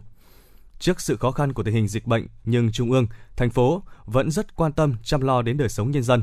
Bên cạnh sự hỗ trợ từ nguồn ngân sách của thành phố, Ủy ban Mặt trận Tổ quốc Việt Nam các cấp đã kịp thời hỗ trợ trong thời gian giãn cách xã hội từ nguồn kinh phí phòng chống dịch covid mười chín cho một trăm năm mươi chín nghìn ba trăm sáu mươi sáu người lao động, sinh viên, người nước ngoài có hoàn cảnh khó khăn do ảnh hưởng của dịch covid mười chín trên địa bàn thành phố với số tiền bảy mươi chín phẩy sáu tỷ đồng. Triển khai sáng tạo fanpage Đoàn kết chống dịch công bố các số điện thoại đường dây nóng của mặt trận từ thành phố đến xã, phường đã tiếp nhận hơn ba nghìn chín trăm ba mươi cuộc gọi, tin nhắn, đề nghị giúp đỡ tư vấn các chính sách hỗ trợ của Chính phủ, thành phố. Đã kịp thời hỗ trợ hai nghìn hai trăm bốn mươi tám trường hợp, đảm bảo không để người dân nào gặp khó khăn hay thiếu đói mà không được giúp đỡ. Rất nhiều gian hàng không đồng, chợ không đồng, chuyến xe không đồng, túi quà an sinh đã được mặt trận phối hợp các đoàn thể, các tổ chức tôn giáo địa phương thực hiện với gần ba mươi nghìn suất quà là nhu yếu phẩm thiết yếu trị giá hơn mười phẩy sáu tỷ đồng được trao tận tay, tiếp thêm niềm tin cho người dân vượt khó, đồng lòng cùng thành phố đẩy lùi dịch bệnh. Qua đó góp phần ổn định xã hội, nhân dân yên tâm thực hiện các biện pháp phòng chống dịch, giúp thủ đô của chúng ta từng bước khống chế, kiểm soát dịch bệnh trên địa bàn, được Trung ương, thành phố và nhân dân hoan nghênh, đánh giá cao. Chủ tịch Ủy ban Mặt trận Tổ quốc Việt Nam thành phố Hà Nội Nguyễn Lan Hương chia sẻ: với truyền thống tương thân tương ái và mong muốn mang đến một mùa xuân ấm áp, tình nghĩa cho người nghèo, người có hoàn cảnh khó khăn, Ban Thường trực Ủy ban Mặt trận Tổ quốc Việt Nam thành phố Hà Nội cũng đã triển khai kế hoạch hoạt động chăm lo trong dịp Tết à, Nhâm Dần. Mặt trận thành phố sẽ trao tặng ba nghìn ba trăm bốn mươi mốt suất quà Tết trị giá trên hai tỷ đồng và hàng chục tấn gạo tới người nghèo và người có hoàn cảnh khó khăn. À, mặt trận cũng đã hoàn thành cùng với mặt trận của các cơ sở, quận huyện thì đã hoàn thành được một trăm ngôi nhà đại đoàn kết dành cho người nghèo, tức là cái mùa xuân Nhâm Dần này, và sẽ được đón Tết trong một cái căn nhà khang trang hơn, ấm áp hơn, hạnh phúc hơn. Và chúng tôi cũng tiếp tục trao chín trăm triệu để xây uh, hai mươi cái căn nhà đại đoàn kết trong cái mùa xuân Nhâm Dần. Riêng chương trình Sống và Máy tính trẻ em thì dịp Tết này thì mặt trận cũng trao một nghìn bảy trăm bộ máy vi tính và máy tính bảng trị giá trên mười ba tỷ đồng để giúp cho các em có điều kiện tốt hơn khi học trực tuyến. Và chúng tôi cũng được biết là Ủy ban Mặt trận Tổ quốc Việt Nam của huyện Thường Tín rồi của các cơ sở thì cũng đã trao tặng hàng chục nghìn suất quà Tết, từ những cái uh, cặp bánh chưng nghĩa tình uh, chia sẻ cho đến cái uh, món túi quà, bánh mứt kẹo truyền thống. Thì mặt trận cùng hệ thống chính trị chúng ta cũng đã rất chăm lo. À, nhân dịp này thì mặt trận thành phố hỗ trợ huyện Thường Tín mười suất quà của Ủy ban Mặt trận Tổ quốc Việt Nam, một trăm suất quà của Ủy ban Mặt trận Tổ quốc Việt Nam thành phố Hà Nội và sáu mươi lăm bộ máy vi tính, máy tính bảng cho học sinh có hoàn cảnh khó khăn, và tổng kinh phí là bốn trăm năm mươi tư triệu đồng. Tại chương trình ngày hôm nay, Ủy ban Mặt trận Tổ quốc Việt Nam thành phố Hà Nội trích quỹ vì người nghèo, quỹ phòng chống dịch covid mười chín nguồn ủng hộ chương trình Sóng và Máy tính cho em thành phố để trao tặng ba mươi suất quà Tết cho hộ nghèo, hộ có hoàn cảnh khó khăn do ảnh hưởng của dịch covid mười chín, trao hai mươi máy tính bảng cho hai mươi em học sinh khó khăn trên địa bàn huyện Thường Tín với tổng trị giá một trăm triệu đồng. Chia sẻ về công tác chăm lo cho đối tượng chính sách, những gia đình có hoàn cảnh khó khăn trên địa bàn huyện Thường Tín nhân dịp Tết Nguyên đán hai nghìn không trăm hai mươi hai, ông Lê Tuấn Dũng, Chủ tịch Ủy ban Mặt trận Tổ quốc Việt Nam huyện Thường Tín cho biết: từ nguồn từ Mặt trận Tổ quốc huyện đấy, kêu gọi và các tổ chức thành viên, hội phụ nữ tích cực hưởng ứng, đến giờ phút này thì chúng tôi đã có trên mười xã đã đăng ký gói bánh chưng để tặng cho những gia đình đang bị phong tỏa bằng bánh chưng, bằng bằng giò, để thực hiện các nội dung tặng quà Tết cho các đối tượng, thêm các các đối tượng đang bị ép không phong tỏa à, tạm thời. À, với ý nghĩa của việc tặng quà như này thì dư luận bà con nhân dân thì vô cùng phấn khởi, rất phấn khởi, phấn khởi ở cái ở góc độ là giữa ảnh hưởng của dịch Covid đã được hỗ trợ ở, ở những phần quà ngay trong thời gian đại dịch, và đến bây giờ lại tiếp tục những cái phần quà Tết đến với bà con. Thì bà con dư luận rất phấn khởi, bà con đánh giá rất cao vai trò lãnh đạo chỉ đạo của cấp ủy chính quyền và đặc biệt là mặt trận và các tổ chức thành viên trên địa bàn huyện. Vui mừng cầm túi quà Tết được Ủy ban Mặt trận Tổ quốc Việt Nam thành phố Hà Nội trao tặng, ông Trịnh Xuân Hàm là gia đình thuộc diện chính sách và người có công ở xã Quất Động và bà Phạm Thị Ngành là đối tượng nghèo cô đơn ở xã Minh Cường, huyện Thường Tín phấn khởi chia sẻ. Chúng tôi cũng xin phấn khởi biết là sang năm nay là năm dịch Covid nhiều, nhưng mà mọi chủ trương chính sách của Đảng và của nhà nước cũng rất quan tâm đến gia đình người có công, gia đình chính sách, các đối tượng mà không bỏ sót ai. Dù trên cho nhiều hay ít là chúng tôi cũng rất là phấn khởi và được cái đón Tết năm mới sắp tới. Tôi hôm nay đến đây là tôi rất là vui mừng vì quan tâm của huyện rồi là của xã, của làng, các ngành các cấp thì quan tâm đến chúng tôi thì chúng tôi cảm ơn tất cả. Cảm thấy là những ngày gần Tết như này là thôi thì cũng túi thân một tí, nhưng mà thôi thì cũng được cấp cấp các ngành quan tâm thì chúng tôi rất là cảm ơn. Nhân dịp này, Chủ tịch Ủy ban Mặt trận Tổ quốc Việt Nam thành phố Nguyễn Lan Hương đề nghị cấp ủy, chính quyền Mặt trận huyện Thường Tín tiếp tục quan tâm có những hoạt động sẻ chia, chăm lo hộ nghèo, người khó khăn để mọi người đều vui vẻ đón Tết. Những món quà tuy nhỏ nhưng là tấm lòng của các cấp, các ngành trên địa bàn, thông qua Mặt trận Tổ quốc thành phố gửi đến những gia đình khó khăn để mọi người có một cái Tết thật sự vui vẻ, là động lực để các gia đình vươn lên thoát nghèo, các em học sinh vươn lên học tập tốt, trở thành chủ nhân tương lai của đất nước. Bày tỏ trân trọng sự quan tâm, chăm lo của Ủy ban Mặt trận Tổ quốc Việt Nam thành phố, ông Nguyễn Tiến Minh, Thành ủy viên, Bí thư Huyện ủy Thường Tín cho biết, những món quà vật chất tinh thần được trao tới các đối tượng hôm nay thể hiện sự quan tâm kịp thời của lãnh đạo, cấp ủy Đảng, chính quyền thành phố tới người dân trên địa bàn huyện. Cùng với đó, cấp ủy, chính quyền huyện Thường Tín sẽ dành thêm nguồn lực để chăm lo, tặng quà Tết cho các đối tượng chính sách, hộ nghèo, hộ dân có hoàn cảnh khó khăn, đảm bảo mọi người, mọi nhà đều có Tết.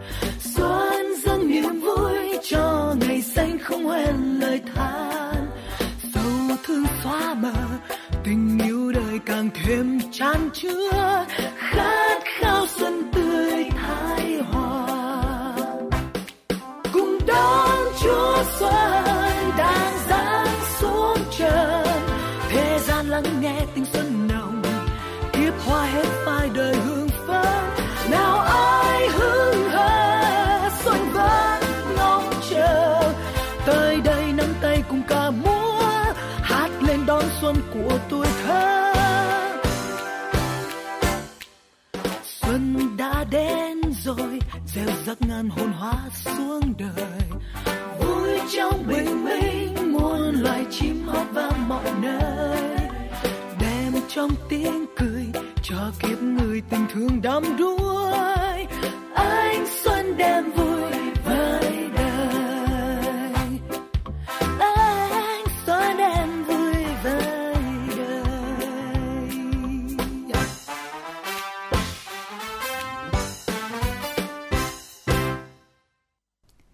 Quý vị và các bạn vừa nghe phóng sự Mặt trận Tổ quốc thành phố mang Tết ấm đến cho người nghèo, người có hoàn cảnh khó khăn của thủ đô. Tiếp theo chương trình, mời quý vị cùng thưởng thức một sáng tác của nhạc sĩ Phạm Đình Chương, ca khúc Đón Xuân.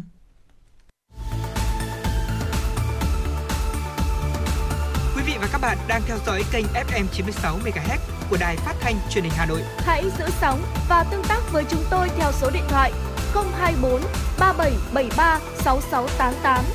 ép em chín mươi sáu đồng hành trên mọi nẻo đường. đường.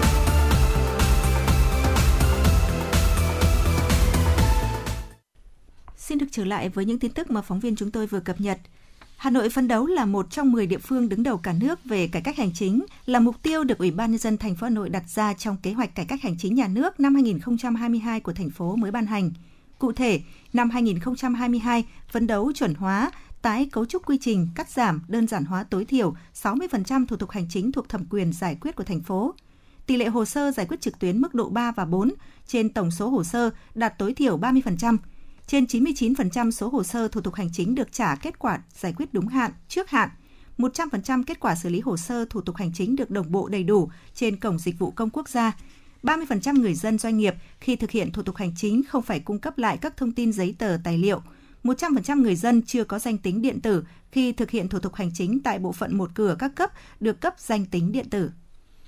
Nhu cầu của người tiêu dùng tăng cao, cộng thêm những tác động của dịch bệnh covid mười chín đã thúc đẩy tạo đà cho sự phát triển của thương mại điện tử. Những ngày cao điểm tiêu dùng mua sắm Tết Nguyên đán vừa qua, các sàn thương mại điện tử lớn đã ghi nhận sức mua của người dân tăng từ bốn mươi đến một trăm phần trăm. Theo Hiệp hội Thương mại điện tử Việt Nam, thị trường thương mại điện tử bán lẻ Việt Nam được dự báo tăng ba trăm phần trăm từ mười ba tỷ đô la Mỹ năm hai không hai mốt lên ba mươi chín tỷ đô la Mỹ vào năm hai không hai lăm.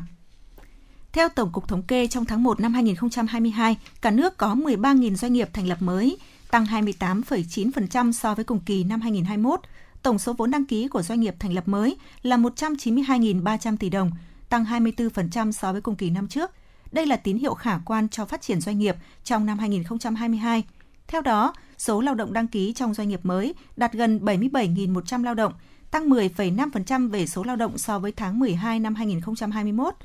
Cả nước có mười chín nghìn một trăm doanh nghiệp quay trở lại hoạt động, tăng ba trăm năm mươi hai phẩy tám phần trăm so với tháng mười hai năm hai không hai mốt và tăng một trăm chín mươi tư phần trăm so với tháng một năm hai không hai mốt. Như vậy, tổng số doanh nghiệp thành lập mới và quay trở lại hoạt động tháng một năm hai không hai hai là ba mươi hai nghìn một trăm doanh nghiệp, tăng chín mươi ba phẩy sáu phần trăm so với cùng kỳ. Đây là tín hiệu khả quan cho phát triển doanh nghiệp trong năm hai không hai hai. Theo nhận định của các chuyên gia kinh tế, một trong những động lực cho doanh nghiệp quay trở lại hoạt động và thành lập mới tăng mạnh là nhờ việc Quốc hội vừa thông qua nghị quyết về chính sách tài khóa tiền tệ hỗ trợ chương trình phục hồi và phát triển kinh tế xã hội. Trong đó, cộng đồng có chương trình hỗ trợ với nhiều ưu đãi. Cụ thể, với chính sách hỗ trợ doanh nghiệp, hợp tác xã, hộ kinh doanh, nghị quyết được thông qua sẽ hỗ trợ lãi suất hai phần trăm một năm, tối đa bốn mươi nghìn tỷ đồng cho một số ngành lĩnh vực quan trọng có khả năng phục hồi. Cho vay cải tạo chung cư cũ, xây dựng nhà ở xã hội, nhà cho công nhân thuê và thuê mua, cấp vốn điều lệ cho quỹ hỗ trợ phát triển du lịch tối đa ba trăm tỷ đồng. Bên cạnh đó, tháng một năm hai không hai hai vẫn có gần hai mươi chín nghìn ba trăm doanh nghiệp đăng ký tạm ngừng kinh doanh có thời hạn, có bảy nghìn không trăm tám mươi tư doanh nghiệp ngừng hoạt động chờ làm thủ tục giải thể.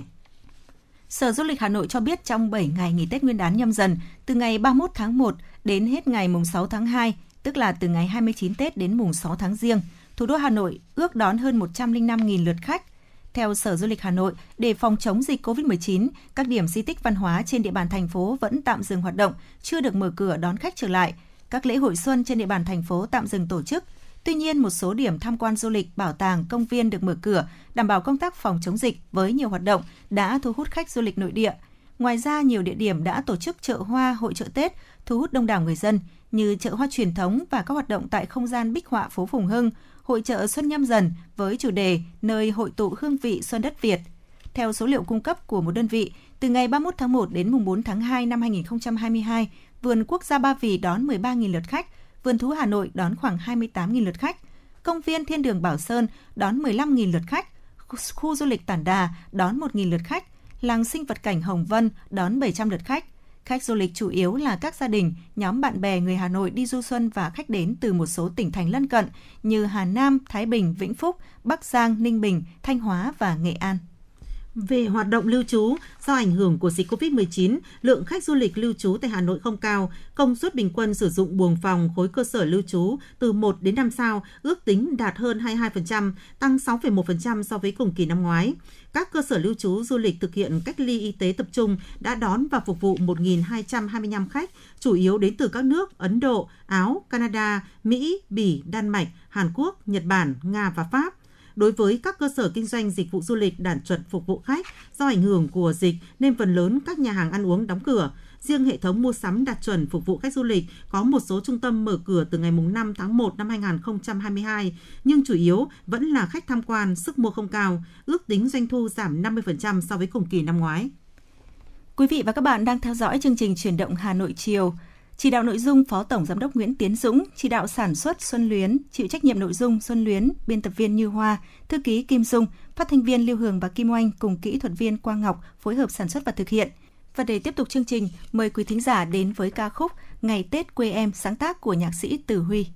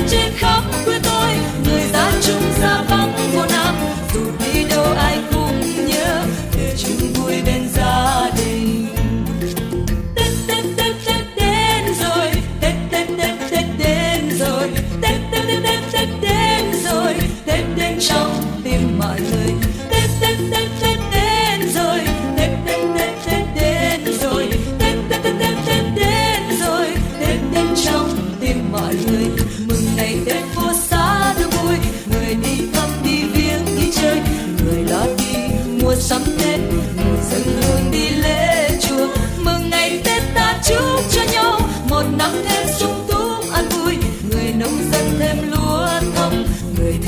mau phát tài.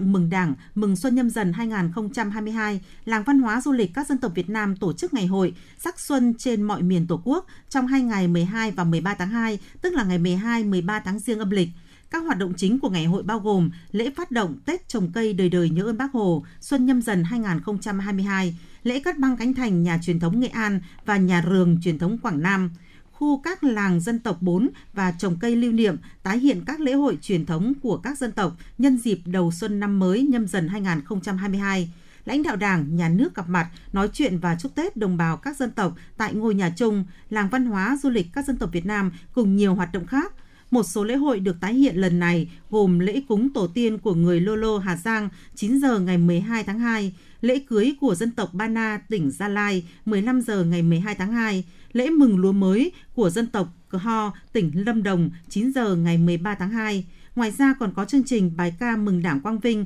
mừng xuân đất nước, lãnh đạo Đảng, Nhà nước chúc Tết đồng bào các dân tộc hội xuân. Chương trình nhằm mục tiêu phục hồi, tái hiện, giới thiệu các nghi lễ, lễ hội, phong tục tập quán tốt đẹp của các dân tộc để người dân, du khách hiểu thêm những giá trị, nét đẹp văn hóa, truyền thống của các dân tộc Việt Nam trong hoạt động đón Tết vui xuân. Ngày hội được tổ chức nhằm biểu thị tinh thần đoàn kết, tương thân tương ái, thể hiện sự kết nối cộng đồng, hỗ trợ cùng nhau phát triển, niềm tin chiến thắng đại dịch covid mười chín trong bối cảnh thích ứng, linh hoạt, hiệu quả, an toàn.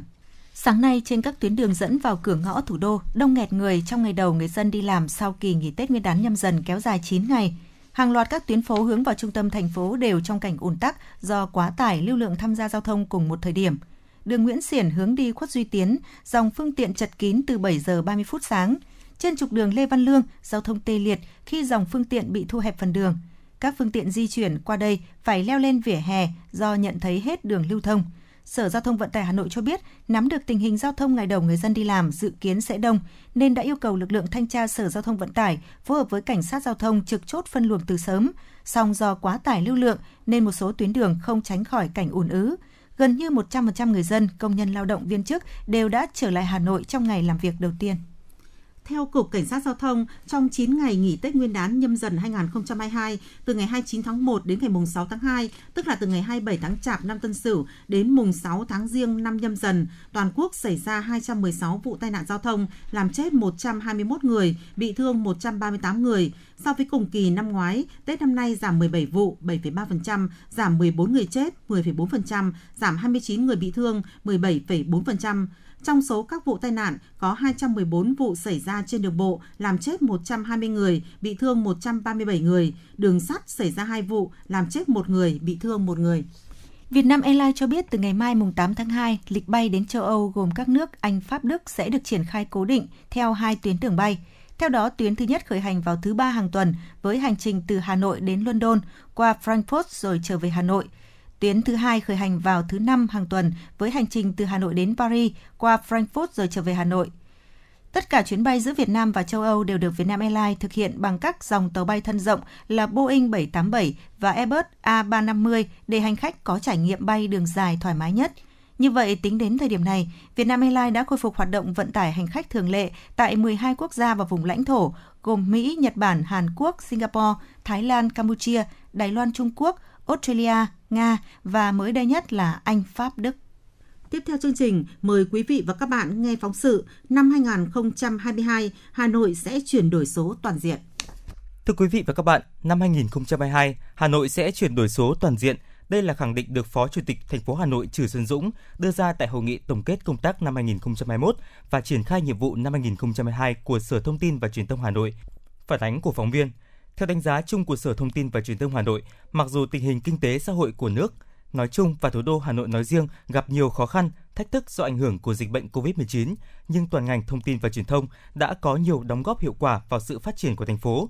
Một trong những điểm nhấn năm hai không hai mốt là Sở Thông tin và Truyền thông đã triển khai nghiêm túc, hiệu quả các biện pháp cũng như nhiệm vụ liên quan đến công tác phòng chống dịch bệnh cô vít mười chín theo chỉ đạo của Thành ủy, Ủy ban nhân dân thành phố. Có thể kể đến như đẩy mạnh tuyên truyền công tác chống dịch bệnh cô vít mười chín trên báo chí, cổng giao tiếp điện tử Hà Nội, hệ thống truyền thanh cơ sở, ứng dụng Zalo và mạng xã hội Lotus, trang cổng thông tin điện tử của các đơn vị. Sở Thông tin và Truyền thông cũng chủ động phối hợp các đơn vị liên quan tổng hợp số liệu, nắm bắt thông tin trên báo chí, mạng xã hội để kịp thời cập nhật, báo cáo về tình hình dịch bệnh trên địa bàn phục vụ công tác chỉ đạo điều hành của lãnh đạo thành phố. Ứng dụng công nghệ thông tin trong phòng chống dịch cũng được tăng cường. Người dân, cán bộ công chức viên chức, người lao động tại đơn vị được hướng dẫn cài đặt ứng dụng Bluezone pê xê Covid, triển khai việc quét mã quy rờ để quản lý thông tin người ra vào cơ quan, tổ chức, cơ sở, địa điểm phục vụ phòng chống dịch bệnh. Sở Thông tin và Truyền thông còn phối hợp với Cục Tin học hóa, Bộ Thông tin và Truyền thông và Sở Y tế xây dựng phần mềm quản lý người nhiễm SARS-cô vê hai ép không thể nhẹ, không triệu chứng và phần mềm quản lý ép một tại nhà. Triển khai lắp đặt camera giám sát, mua sắm thiết bị công nghệ thông tin, đảm bảo thông tin liên lạc cho các cơ sở thu dung điều trị người bệnh cô vít mười chín do Ủy ban nhân dân thành phố thành lập. Đáng chú ý, Sở Thông tin và Truyền thông đã thiết lập và duy trì hiệu quả tổng đài một không hai hai để triển khai tiếp nhận, giải đáp các kiến nghị, phản ánh của người dân, tổ chức, doanh nghiệp trên địa bàn thành phố liên quan đến công tác phòng chống dịch bệnh cô vít mười chín. Phát biểu chỉ đạo tại hội nghị, Phó Chủ tịch Ủy ban nhân dân thành phố Trừ Xuân Dũng đánh giá, dù gặp nhiều khó khăn và thách thức do tình hình dịch bệnh cô vít mười chín diễn biến phức tạp, nhưng Sở Thông tin và Truyền thông đã hoàn thành tốt các yêu cầu, nhiệm vụ đã đề ra, góp phần tích cực vào sự phát triển kinh tế xã hội của thủ đô, đặc biệt là trong công tác tuyên truyền, triển khai các giải pháp công nghệ trong phòng chống dịch được thành phố ghi nhận và đánh giá cao. À, thứ nhất là chúng tôi đánh giá rất là cao công tác tham mưu các cái chương trình công tác của thành phố. À, Sở Thông tin Truyền thông đã tích cực à, tham mưu à, triển khai các công trình công tác của thành phố, à, góp phần cải cách hành chính, xây dựng chính quyền điện tử, à, thành phố thông minh. Và trong năm hai không hai mốt ấy, thì đã tham mưu Ủy ban thành phố đã ban hành chính thức cái kiến trúc chính quyền điện tử thành phố Hà Nội. Đấy, báo cáo chính là Hà Nội không phải đơn vị sớm nhất đâu. Đến năm hai không hai mốt vừa qua ta mới triển khai được cái nội dung này. Đấy, công bố được cái, cái kiến trúc chính quyền điện tử của thành phố chúng ta. Rồi uh, chương trình chuyển đổi số của thành phố đến năm hai không hai lăm, định hướng đến năm hai không ba mươi. Cậu chính làm tốt việc này, tham mưu thành phố. Rồi uh, nhiều chương trình khác. Đấy, triển khai uh, năm đầu của nhiệm kỳ năm năm. Đấy, tham mưu các kế hoạch. Và tôi cho rằng là cái thành tiêu đó là một trong thành tựu rất là đáng trân trọng. À, việc thứ hai mà tôi cho rằng là chúng ta phải kể đến trong thành công năm hai không hai mốt của ngành thông tin truyền thông của thành phố, đó là cái việc đẩy mạnh ứng dụng công nghệ thông tin trong việc phòng chống dịch bệnh cô vít mười chín. À, trong phóng sự chúng ta đã thấy rằng là ngành thông tin truyền thông rất tích cực à, triển khai việc cài đặt ứng dụng Bluezone này, à, triển khai quét mã quy rờ này, rồi phối hợp với các đơn vị của Bộ Thông tin Truyền thông để triển khai các phần mềm quản lý người nhiễm cô vít mười chín, quản lý à, người tiếp xúc gần với người mắc bệnh là đối tượng ép một. Rồi à, rất nhiều các chương trình khác triển khai lắp đặt camera, rồi à, mua sắm các thiết bị công nghệ thông tin à, tại các khu đấy, thu dung điều trị của thành phố, đấy, tại các khu cách ly tập trung của thành phố. Đấy, ngành phi truyền thông à, triển khai ra nhiệm vụ này. Đấy, bên cạnh việc sử dụng ngân sách cả thành phố thì cũng chỉ huy động các nguồn lực xã hội hóa, tôi cho rằng rất là tốt đấy, để chung sức cùng với thành phố. Nói về nhiệm vụ trong năm hai nghìn không trăm hai mươi hai, Phó Chủ tịch Trần Xuân Dũng khẳng định đây sẽ là năm thúc đẩy mạnh mẽ chuyển đổi số ở mọi ngành, mọi cấp, trên phạm vi toàn quốc, toàn dân và toàn diện, là năm đầu tiên thực hiện các chiến lược mới, cụ thể hóa chương trình chuyển đổi số quốc gia. Do đó, Sở Thông tin và Truyền thông cần tiếp tục tham mưu Ủy ban Nhân dân thành phố và hướng dẫn các đơn vị của thành phố thực hiện kiến trúc chính quyền điện tử thành phố Hà Nội. Chương trình chuyển đổi số thành phố Hà Nội giai đoạn hai nghìn không trăm mười một đến hai nghìn không trăm hai mươi lăm định hướng đến năm hai nghìn không trăm ba mươi, xây dựng đề án xây dựng thành phố Hà Nội thông minh đến năm hai nghìn không trăm hai mươi lăm định hướng đến năm hai nghìn không trăm ba mươi. Phó Chủ tịch Ủy ban Nhân dân thành phố Trần Xuân Dũng đề nghị. Chúng tôi đề nghị là ngành phi truyền thông xác định rõ chuyển đổi số là một sự chuyển đổi mang tính cách mạng. Chuyển đổi số thay đổi phương thức vận hành của một ngành, một tổ chức. Do đó, ngành thông tin và truyền thông cần nỗ lực tập trung tham mưu Ủy ban thành phố triển khai hướng dẫn các đơn vị thành phố thực hiện một cách hết sức quyết liệt. Và về việc này thì chúng tôi nhất trí rất là cao những phát biểu của chí Bộ trưởng Bộ Thông tin và Truyền thông. Muốn chuyển đổi số được thì quan trọng nhất là người đứng đầu. Người đứng đầu mà không thông, không vào cuộc thì không thể làm được. Cho nên Sở Thông tin Truyền thông là đơn vị và đứng đầu tham mưu thành phố về nội dung này, trước là đi tiên phong, quyết liệt việc này. Sau đó thì chúng ta mới yêu cầu các đơn vị sở ngành, người đứng đầu sở ngành vào cuộc. Thì tôi đề nghị là với vai trò tham mưu về chuyển đổi số, đấy, nghị quyết đại hội đảng thành phố lần đại hội đảng toàn quốc lần thứ mười ba đã nêu rất là rõ về chuyển đổi số. Thì đề nghị là thành phố ta đã có đấy, kế hoạch chuyển đổi số ra rồi, nhưng kế hoạch thì cần phải biến thành hiện thực. Thì đề nghị là Sở Thông tin Truyền thông với vai trò là đơn vị chủ chốt, đơn vị chủ lực, cơ quan tham mưu cho thành phố, còn chỉ giúp cho việc này một cách hết sức quyết liệt trong năm hai nghìn không trăm hai mươi hai. Ý thứ hai là tăng cường công tác tuyên truyền các nhiệm vụ chính trị về phát triển kinh tế xã hội của thành phố, tập trung tuyên truyền công tác chỉ đạo điều hành của Thành ủy, Hội đồng Nhân dân, Ủy ban thành phố và các giải pháp nhằm thích ứng an toàn, linh hoạt, kiểm soát hiệu quả dịch covid mười chín, thúc đẩy phục hồi và phát triển kinh tế, đảm bảo an sinh xã hội. Và về việc này thì chúng tôi đề nghị là các cơ quan truyền thông của thành phố chúng ta tiếp tục cùng vào cuộc. Tại hội nghị, thay mặt ban lãnh đạo sở cùng toàn thể cán bộ, công chức, viên chức và người lao động, đồng chí Nguyễn Việt Hùng, Phó Giám đốc phụ trách Sở Thông tin và Truyền thông, trân trọng tiếp thu những ý kiến chỉ đạo sát sao của Phó Chủ tịch Ủy ban Nhân dân thành phố Trần Xuân Dũng. Đặc biệt, cảm ơn các đồng chí lãnh đạo trung ương và thành phố thời gian vừa qua đã quan tâm, chỉ đạo sát sao tới hoạt động của ngành. Đồng chí mong muốn tiếp tục nhận được sự quan tâm để xây dựng ngành thông tin và truyền thông thủ đô ngày càng phát triển. Nghị quyết đại hội Đảng bộ mười bảy của thành phố Hà Nội cũng như là nghị quyết đại hội Đảng lần thứ mười ba cũng đã có những cái nội dung, đã có những cái dung lượng rất lớn để nói về chuyển đổi số. Rồi là những nghị quyết năm hai của Bộ Chính trị về tận dụng ưu thế, lợi thế của cuộc cách mạng công nghiệp lần thứ tư, rồi nghị quyết năm mươi của Chính phủ thực hiện nghị quyết năm hai, tức là một hệ thống văn bản pháp quy cũng như là chỉ thị ở cấp chỉ thị Thủ tướng là sau khi nghị quyết năm hai ra đã được ban hành, tôi cho rằng hết sức đồng bộ,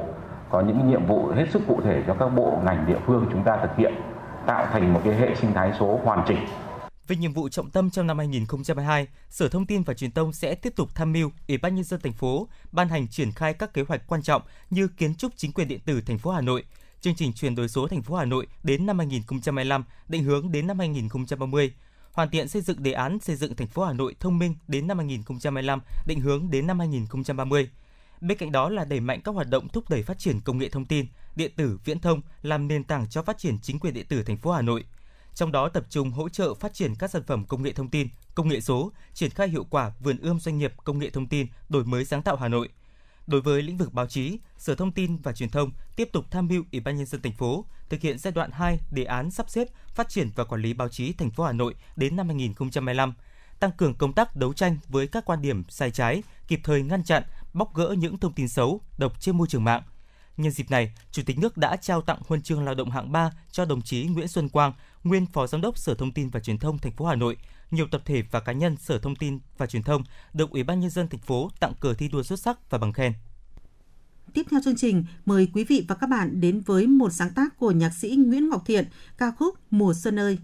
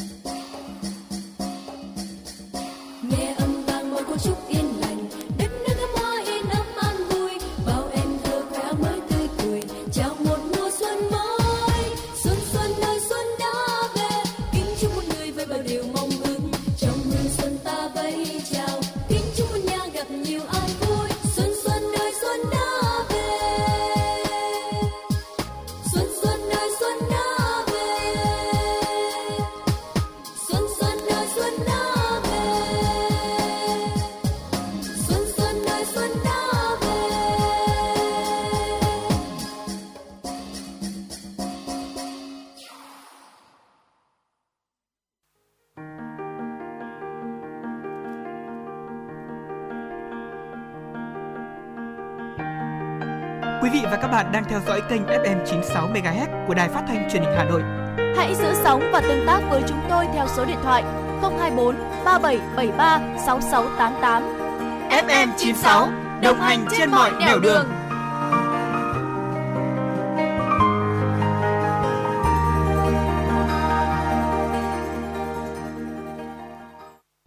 Và để tiếp tục chương trình hôm nay, mời quý vị và các bạn đến với phóng sự Hà Nội tổ chức Tết sum vầy cho giáo viên học sinh có thân nhân công tác tại Biển Đảo. Thưa quý vị và các bạn, với mong muốn chia sẻ với giáo viên là vợ, học sinh là con chiến sĩ đã công tác tại Biển Đảo nhân dịp Tết Nguyên đán Nhâm Dần năm hai không hai hai, Công đoàn ngành giáo dục Hà Nội vừa tổ chức chương trình Tết sum vầy gặp mặt và tặng quà hai mươi ba nhà giáo là vợ và chín mươi sáu học sinh là con các chiến sĩ đang công tác tại Biển Đảo. Phản ánh của phóng viên. Chương trình được tổ chức theo hình thức trực tiếp kết hợp trực tuyến nhằm gửi gắm sự quan tâm, tình cảm của lãnh đạo thành phố tới các nhà giáo và học sinh trong toàn ngành có một cái Tết ấm áp, an nhiên và hạnh phúc. Theo bà Trần Thị Thu Hà, Chủ tịch Công đoàn ngành giáo dục Hà Nội cho biết, toàn ngành có hai mươi ba nhà giáo là vợ và chín mươi sáu học sinh là con các chiến sĩ đang công tác tại Biển Đảo. Họ là những người vợ, người con vượt qua mọi khó khăn, là hậu phương vững chắc giúp các người lính đảo luôn chắc tay súng nơi tiền tuyến để bảo vệ vùng biển, vùng trời thiêng liêng của Tổ quốc. Bà Trần Thị Thu Hà, Chủ tịch Công đoàn ngành giáo dục Hà Nội chia sẻ. À, cứ theo thông lệ hàng năm, cứ mỗi dịp Tết đến xuân về thì Công đoàn ngành giáo dục Hà Nội à, thường phối hợp với Sở Giáo dục à, thực hiện sự chỉ đạo của Công đoàn Giáo dục Việt Nam, Liên đoàn Lao động thành phố Hà Nội. À, thì chúng tôi cũng có nhiều các cái hoạt động để quan tâm chăm lo tới nhà giáo, đặc biệt là những nhà giáo có hoàn cảnh khó khăn, những nhà giáo thuộc diện chính sách. À, năm nay thì à, ngoài cái phần hỗ trợ của ngành thì chúng tôi cũng được sự quan tâm chăm lo của Liên đoàn Lao động thành phố, hỗ trợ hai trăm năm mươi nhà giáo có hoàn cảnh đặc biệt khó khăn à, với mỗi suất quà từ một triệu đến hai triệu đồng.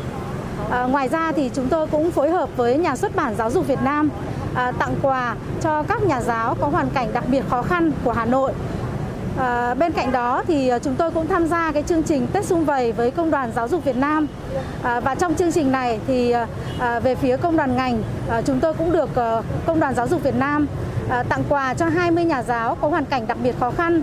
À, ngoài ra thì à, các đồng chí cán bộ quản lý à, của một số các đơn vị nhà trường làm tốt công tác thăm hỏi, trợ cấp cho nhà giáo khó khăn thì cũng được à, trao đổi, chia sẻ à, tại cái Tết Sum Vầy của Công đoàn Giáo dục Việt Nam tổ chức. Năm nay thì về phía công đoàn ngành tiếp tục phối hợp với Sở Giáo dục à, tặng quà cho các nhà giáo là vợ các chiến sĩ đang công tác tại biển đảo à, cùng với các cháu. À, năm nay thì có hai mươi cô, hai mươi ba cô giáo được tặng quà và chín mươi học sinh à, được tặng quà từ nguồn quà của Liên đoàn Lao động thành phố Hà Nội và của ngành giáo dục đào tạo Hà Nội. À, ngày hôm nay thì chúng tôi tổ chức hình thức vừa trực tiếp vừa trực tuyến. À, để ở các điểm cầu thì các nhà giáo mà ở các cái địa bàn xa thì dự tại các phòng giáo dục và à, chúng tôi sẽ trao đại diện cho à, năm nhà giáo, năm học sinh là con các chiến sĩ công tác tại biển đảo ở tại điểm cầu của Sở Giáo dục. Thế còn à, song song với đó là các phòng giáo dục và các đơn vị nhà trường sẽ tổ chức à, trao à, phần kinh phí hỗ trợ, trao quà cho các cô và các con để động viên à, các cô giáo và các em học sinh trong cái dịp Tết đến xuân về này. Tại buổi gặp mặt, hình ảnh người lính đang công tác tại đảo xa, nỗi nhớ nhà da diết cùng lời tâm sự của các anh đã thực sự gây xúc động. Ở nơi có những con sóng dữ, những ngày nắng cháy ra và thêm những đêm bão tố gầm gào ấy, các anh phần nào yên tâm khi gia đình, vợ con mình luôn nhận được sự quan tâm, sẻ chia của các cấp các ngành, trong đó có công đoàn ngành giáo dục. Tình cảm chân quý đó đã trở thành động lực để các anh và hậu phương luôn nỗ lực vươn lên, khắc phục khó khăn, hoàn thành tốt nhiệm vụ. Thay mặt lãnh đạo ngành giáo dục, Giám đốc Sở Giáo dục và Đào tạo Trần Thế Cương bày tỏ tình cảm, lòng biết ơn sâu sắc đến các cán bộ chiến sĩ ngoài đảo xa. Chúc các đồng chí mạnh khỏe, yên tâm công tác, hoàn thành xuất sắc nhiệm vụ mà Đảng và Nhà nước giao phó. Cảm ơn các cô giáo luôn thực hiện tốt nhiệm vụ của ngành, vừa là nguồn động viên, vừa là hậu phương vững chắc, tạo động lực giúp các cán bộ chiến sĩ yên tâm công tác, bảo vệ chủ quyền biển đảo. Và mỗi dịp Tết đến xuân về, Công đoàn Giáo dục Hà Nội phối hợp Sở Giáo dục và Đào tạo thường niên tổ chức các hoạt động chăm lo cho nhà giáo, người lao động. Tại buổi gặp mặt, Liên đoàn Lao động thành phố đã tặng quà hai mươi ba cô giáo, mỗi cô giáo hai triệu đồng. Ngành giáo dục Hà Nội tặng mỗi cô giáo một triệu đồng và chín mươi sáu học sinh, mỗi học sinh năm trăm nghìn đồng, cùng một phần quà Tết. Cô Đỗ Thị Xuân, nhân viên y tế học đường trường Trung học phổ thông Phúc Thọ, huyện Phúc Thọ bày tỏ sự xúc động trước món quà tặng đầy ý nghĩa này. À, tôi cũng rất là cảm ơn uh, Sở Giáo dục Đào tạo đã quan tâm đến những cái trường hợp có chồng đang công tác ở biển đảo, đã quan tâm đến gia đình, đã hỏi thăm uh, thăm hỏi, đã có quà tới uh, hỏi thăm đến gia đình, hay là thường nên uh, mỗi năm là Sở cũng tổ chức gặp mặt các uh, gia đình có con, có vợ, có con mà có chồng đang công tác ở biển đảo Trường Sa, Hoàng Sa thì uh, em cũng rất là xúc động và rất là vinh dự để được đến Sở nhận quà, món quà đầy ý nghĩa để Tết, để được một cái Tết sum vầy ấm cúng ạ. Được biết, nhân dịp Tết Nhâm Dần năm hai nghìn không trăm hai mươi hai, Công đoàn ngành đã phối hợp với Sở rà soát, hỗ trợ gần tám trăm cán bộ, giáo viên, nhân viên có hoàn cảnh khó khăn, diện chính sách với tổng số kinh phí hơn một phẩy ba tỷ đồng. Liên đoàn Lao động thành phố hỗ trợ kinh phí tới các đoàn viên, người lao động khó khăn, sửa chữa hay xây mới mái ấm công đoàn. Ngành giáo dục và đào tạo Hà Nội cũng hỗ trợ thêm mỗi mái ấm công đoàn mười triệu đồng. Năm hai nghìn không trăm hai mươi mốt, toàn ngành có ba mươi mốt mái ấm công đoàn. Cùng với sự quan tâm của Liên đoàn Lao động thành phố, Sở Giáo dục và Đào tạo và công đoàn ngành, các phòng giáo dục và đào tạo quận, huyện, thị xã và các nhà trường cũng chủ động chăm lo tới đội ngũ nhà giáo, người lao động bằng những phần quà ý nghĩa để kịp thời động viên, hỗ trợ đời sống vật chất tinh thần của các công đoàn viên ngành giáo dục.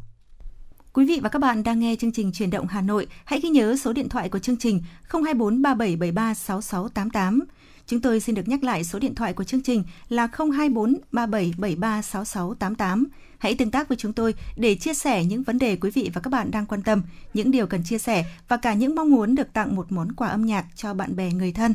Và tới đây thì thời lượng của chương trình Chuyển động Hà Nội chiều cũng đã hết rồi. Và trước khi chia tay, chúng tôi xin gửi tới quý vị và các bạn ca khúc Trên đỉnh Phù Vân. Chúc quý vị và các bạn một ngày vui vẻ.